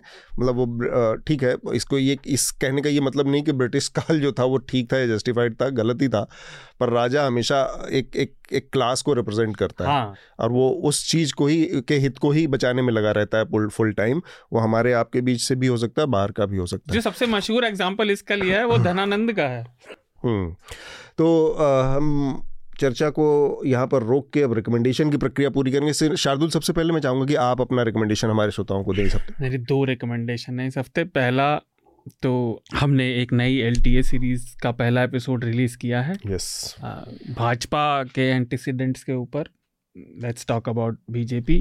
भाजपा, आज की भाजपा जो है ये किस पूरी, इसने क्या रास्ता अपनाया, कहाँ से शुरू होकर के अब तक आई। तो उसका पहला एपिसोड हमने कल रिलीज़ किया था छह अप्रैल को, जो भाजपा का जन्मदिन भी है, तो उसको सुनिए।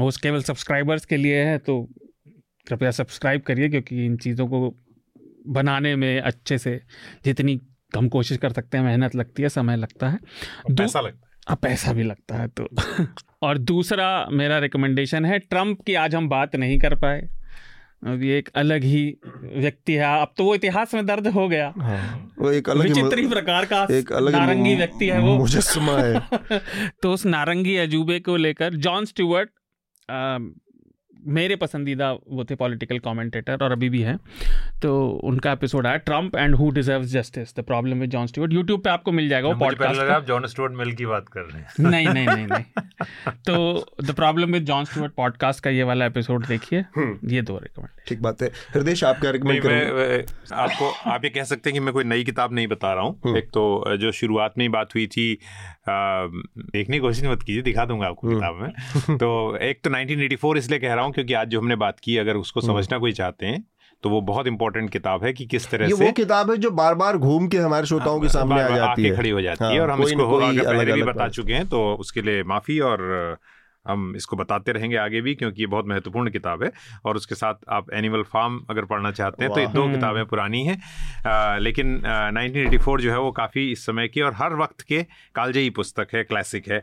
और दूसरा किताब भी पुरानी ही है जो मैं बता रहा हूँ, और इसलिए बता रहा हूँ क्योंकि मेटामॉर्फोसिस जो फ्रेंच काफ्का का था, पता नहीं पहले अनुवादित हो चुका हो, आनंद जी शायद बताएंगे, लेकिन ये इसका जो कायंत्रण के नाम से सेतु प्रकाशन ने इसका अनुवाद छापा है।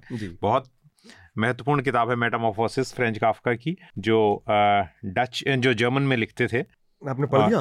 आ, मैं पढ़ रहा हूँ अच्छा, देना नहीं चाह रहे, किताब मिल जाएगी देना नहीं चाह रहे, मैं समझ गया। एक लाइन में जोड़ देना चाहता हूँ क्योंकि पढ़ना एक एफर्ट है और बहुत सारे लोग वो एफर्ट नहीं करना चाहते, और टेक्नोलॉजी ने ये सुविधाएं दी हैं। आप सुन लीजिए, आप सुन लीजिए, देख लीजिए। तो नाइनटीन एटी फोर जो है, कम से कम वो हिंदी में बहुत अच्छी ऑडियो बुक के रूप में भी उपलब्ध है अमेजॉन ऑडिबल में, तो वो भी अगर जो लोग चाहें कि सोचें कि मैं पढ़ना नहीं चाहता लेकिन गाड़ी चलाते हुए और वॉक करते हुए सुनना चाहता हूँ, थोड़ी किताब इतनी लाइट रीड नहीं है वो, लेकिन बहुत गहरा उसका मर्म है, तो वो ऑडियो बुक के रूप में भी उपलब्ध। ठीक बात।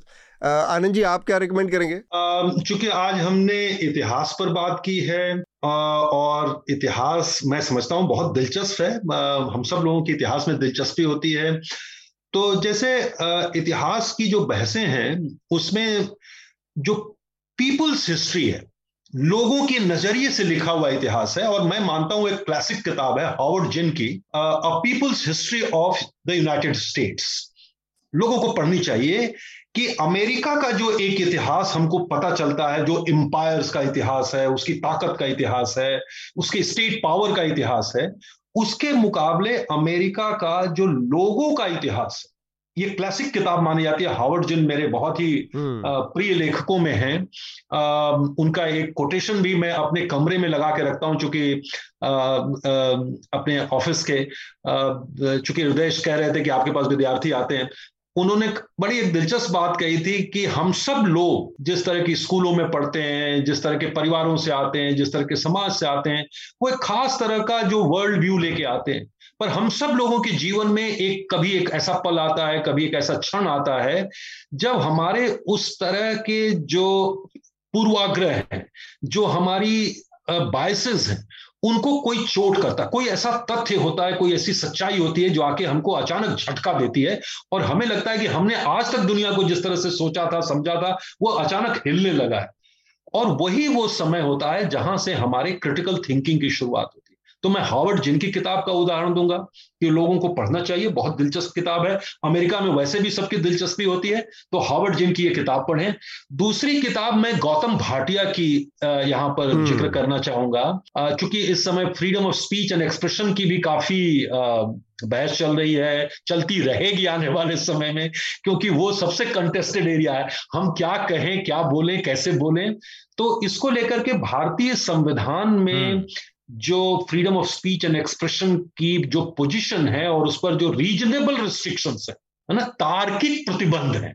वो प्रतिबंध एक फ्लैट प्रतिबंध नहीं है, जिसका जिक्र किया अतुल जी ने कि सुप्रीम कोर्ट का जो जो ताजा फैसला है मीडिया वन के मामले में, तो उस संदर्भों में अगर गौतम भाटिया की ये जो किताब है ऑफेंड, शॉक और डिस्टर्ब, यानी अंग्रेजी में ही है पर मैं मानता हूं कि अच्छी किताब है आज के समय में, freedom of speech and expression के जो कंटेस्टेड एरियाज हैं, जो जिनके बारे में हमको अपनी समझदारी बढ़ानी चाहिए, उसके लिहाज से ये किताब बहुत अच्छी है। तो ये दो चीजें मैं अभी रिकमेंड करना चाहूँगा। Uh, मेरा रिकमेंडेशन दो है, एक तो जो शार्दुल ने रिकमेंड किया मैं भी रिकमेंड करूँगा। ये uh, तीन पार्ट की सीरीज़ का पहला हिस्सा जो हमारा लेट्स टॉक अबाउट पॉडकास्ट है, तो इस बार लेट्स टॉक अबाउट बीजेपी, उसका पहला पार्ट uh, रिलीज़ हुआ है, आप uh, देख सकते हैं। और इसके अलावा एक किताब है, uh, ये किताब खासकर uh, पत्रकारिता के विद्यार्थियों को ज़रूर uh, पढ़नी समझनी चाहिए, देखनी चाहिए। uh, हमारे समय के एक uh, बहुत ही uh, प्रतिष्ठित पत्रकार हैं, संपादक हैं संकर्षण ठाकुर, टेलीग्राफ में संपादक हैं, उनकी किताब है। और अंग्रेज़ी में उनके तमाम जो रिपोर्टाज हैं बड़े बड़े कुछ, उनका हिंदी में संकलन आया है कागज़ कलम काल के नाम से। तो कागज ये खासकर पत्रकारिता के विद्यार्थियों को दो नज़रिए से, एक तो रिपोर्टिंग, और रिपोर्टिंग में कैसे आप आ, अपने जो जो पत्रकार की जो वो वो एक तीसरी आंख होती है, ऑब्जर्व करता है, जो चीज़ों को समझता है, और साथ में साहित्य का, भाषा का जो वो चमत्कार है, उन सब चीज़ों का मेल करके जो बनाई जाती है, उसका वो नमूना है वो किताब। और उसमें उनके दो तीन बड़े बड़े जो रिपोर्टाज हैं, एक उसमें आ, कारगिल वॉर से जुड़ा हुआ एक रिपोर्टाज है बड़ा सा, और इस तरह का एक यहाँ पर आसपास में ही कहीं नब्बे के दशक में एक दलित दलितों की किलिंग हुई थी, जाटों ने कर दी थी, उस उस मामले को कवर करते हुए एक बड़ा रिपोर्टाज है। तो ये दोनों वो किताब मैं रिकमेंड करूँगा, खासकर पत्रकारिता के जो स्टूडेंट्स हैं और जो लोग अच्छी भाषा, अच्छी रिपोर्टिंग, दोनों का तालमेल देखना चाहते हैं। इस ये मैंने इसलिए भी कहा क्योंकि अक्सर हम लोग जब पढ़ रहे थे पत्रकारिता के उसमें, तो एक चीज़ का जिक्र हमारे सामने आया था, और वो मुझे लगता है कि अभी भी मैं बाकी जो हमसे मिलते जुलते हैं बच्चे हैं और लोगों को मैं जिक्र करता हूँ कि शरद जोशी का एक बहुत एक ऐसा ही लॉन्ग वो है, रिपोर्टाज ही कहेंगे उसको, जो कि जब भोपाल गैस त्रासदी के बाद के ऊपर उन्होंने लिखी है। तो साहित्य और जो रिपोर्टाज का जो मेल है कि कितनी खूबसूरत तरीके से और इतनी पूरी स्थिति को सामने रख देना निकाल के, और एक लंबे उसमें हिज्जे में जाके, वो पढ़नी चाहिए स्टूडेंट को। तो उस तरह का कुछ है, ये मेरा रिकमेंडेशन है। अतुल, आप चूंकि एक अच्छा रिकमेंडेशन और हिंदी की किताब मैंने कोई नहीं की जी, और चूंकि आप रिपोर्टिंग और रिपोर्टाज की शैली पर जोर दे रहे हैं, हम सब लोगों की पत्रकारिता में दिलचस्पी उसी अस्सी के दौर में बढ़ी जब रिपोर्टाज फील्ड से जाकर रिपोर्टिंग शुरू हुई थी जी, जी। हिंदी में खास करके, तो उस लिहाज से इन दिनों थोड़ी हिंदी में कम हो गई है उस तरह की रिपोर्टिंग, दुर्भाग्य से, अखबारों में भी, और पत्रिकाएं तो थोड़ी कम हो गई हैं उसके कारण भी। एक अध्यापक हैं, वैसे तो एकेडमिक हैं वो, बजरंग बिहारी तिवारी, उनकी एक किताब आई है, इस किताब का नाम है हिंसा की जाति और जातिवादी हिंसा का सिलसिला। और ये इन्होंने दरअसल दलित साहित्य पर ये लिखते रहते हैं, अच्छे आलोचक हैं, दिल्ली विश्वविद्यालय में पढ़ाते हैं जी जी। पर ये किताब उन्होंने अलग अलग इलाकों में जो दलितों पर जातिवादी हिंसा है, जो कि अस्सी के दशक में रविवार में जनसत्ता में काफी लंबी रिपोर्टिंग हुआ करती थी और वो बंद हो गई, उसके बजाय एक साहित्यकार जब उन जगहों पर जाता है और उसकी रिपोर्टिंग करके ले आता है, ये एक मामले में मैं समझता हूं कि अच्छी किताब आई है, हिंसा की जाति, जातिवादी हिंसा का सिलसिला, बजरंग बिहारी तिवारी। और ये इस लिहाज से महत्वपूर्ण है कि एक जमाने में फणीश्वर नाथ रेणु को आगे जब दिनमान के संपादक थे, तो उन्होंने बिहार का सूखा और बिहार के बाढ़ की रिपोर्टिंग के लिए भेजा, और दिनमान में किस्तों में उनकी रिपोर्टिंग छापी। अब आप सोचिए कि फणीश्वर नाथ रेणु जैसा लेखक जब बिहार के बाढ़ और सूखे की रिपोर्टिंग कर रहा हो, और वो ऋणजल धनजल के नाम से छपी थी किताब, राजकमल में उपलब्ध है। हाँ हाँ। तो रिपोर्टिंग और रिपोर्टाज ये दो ऐसी विधाएं हैं जो फील्ड से होनी चाहिए और जिसमें साहित्यिक नजर भी हो, अगर वो संवेदना हो, संवेदनशीलता हो, तो वो जरूर पाठकों को पढ़नी चाहिए। हाँ, ठीक बात है। तो इतनी खूबसूरत रिकमेंडेशंस के बाद और दो रिकमेंडेशन आपके उसमें मैं चाहूँगा कि जब हमारा ये पब्लिश हो ये पॉडकास्ट तो उसमें वो भी जोड़ दिया जाए, जो गार्डियन के दो सीरीज़ का जिक्र आया उनको भी रिकमेंडेशन में डाल दिया जाए। वो अच्छी चीज़ें हैं जिसको कि पढ़ना चाहिए हमारे तमाम श्रोताओं को, पाठकों को और दर्शकों को। इसके साथ ही हम आज की चर्चा को यहाँ पर रोकेंगे। आनंद जी, हमसे जुड़ने के लिए बहुत बहुत शुक्रिया। शार्दुल और हृदयेश, आप दोनों का भी बहुत बहुत शुक्रिया। बहुत शुक्रिया, बहुत बहुत धन्यवाद। न्यूज लॉन्ड्री के सभी पॉडकास्ट टिचर, आईट्यूज और दूसरे पॉडकास्ट प्लेटफॉर्म पे उपलब्ध हैं। खबरों को विज्ञापन के दबाव से आजाद रखें, न्यूज लॉन्ड्री को सब्सक्राइब करें।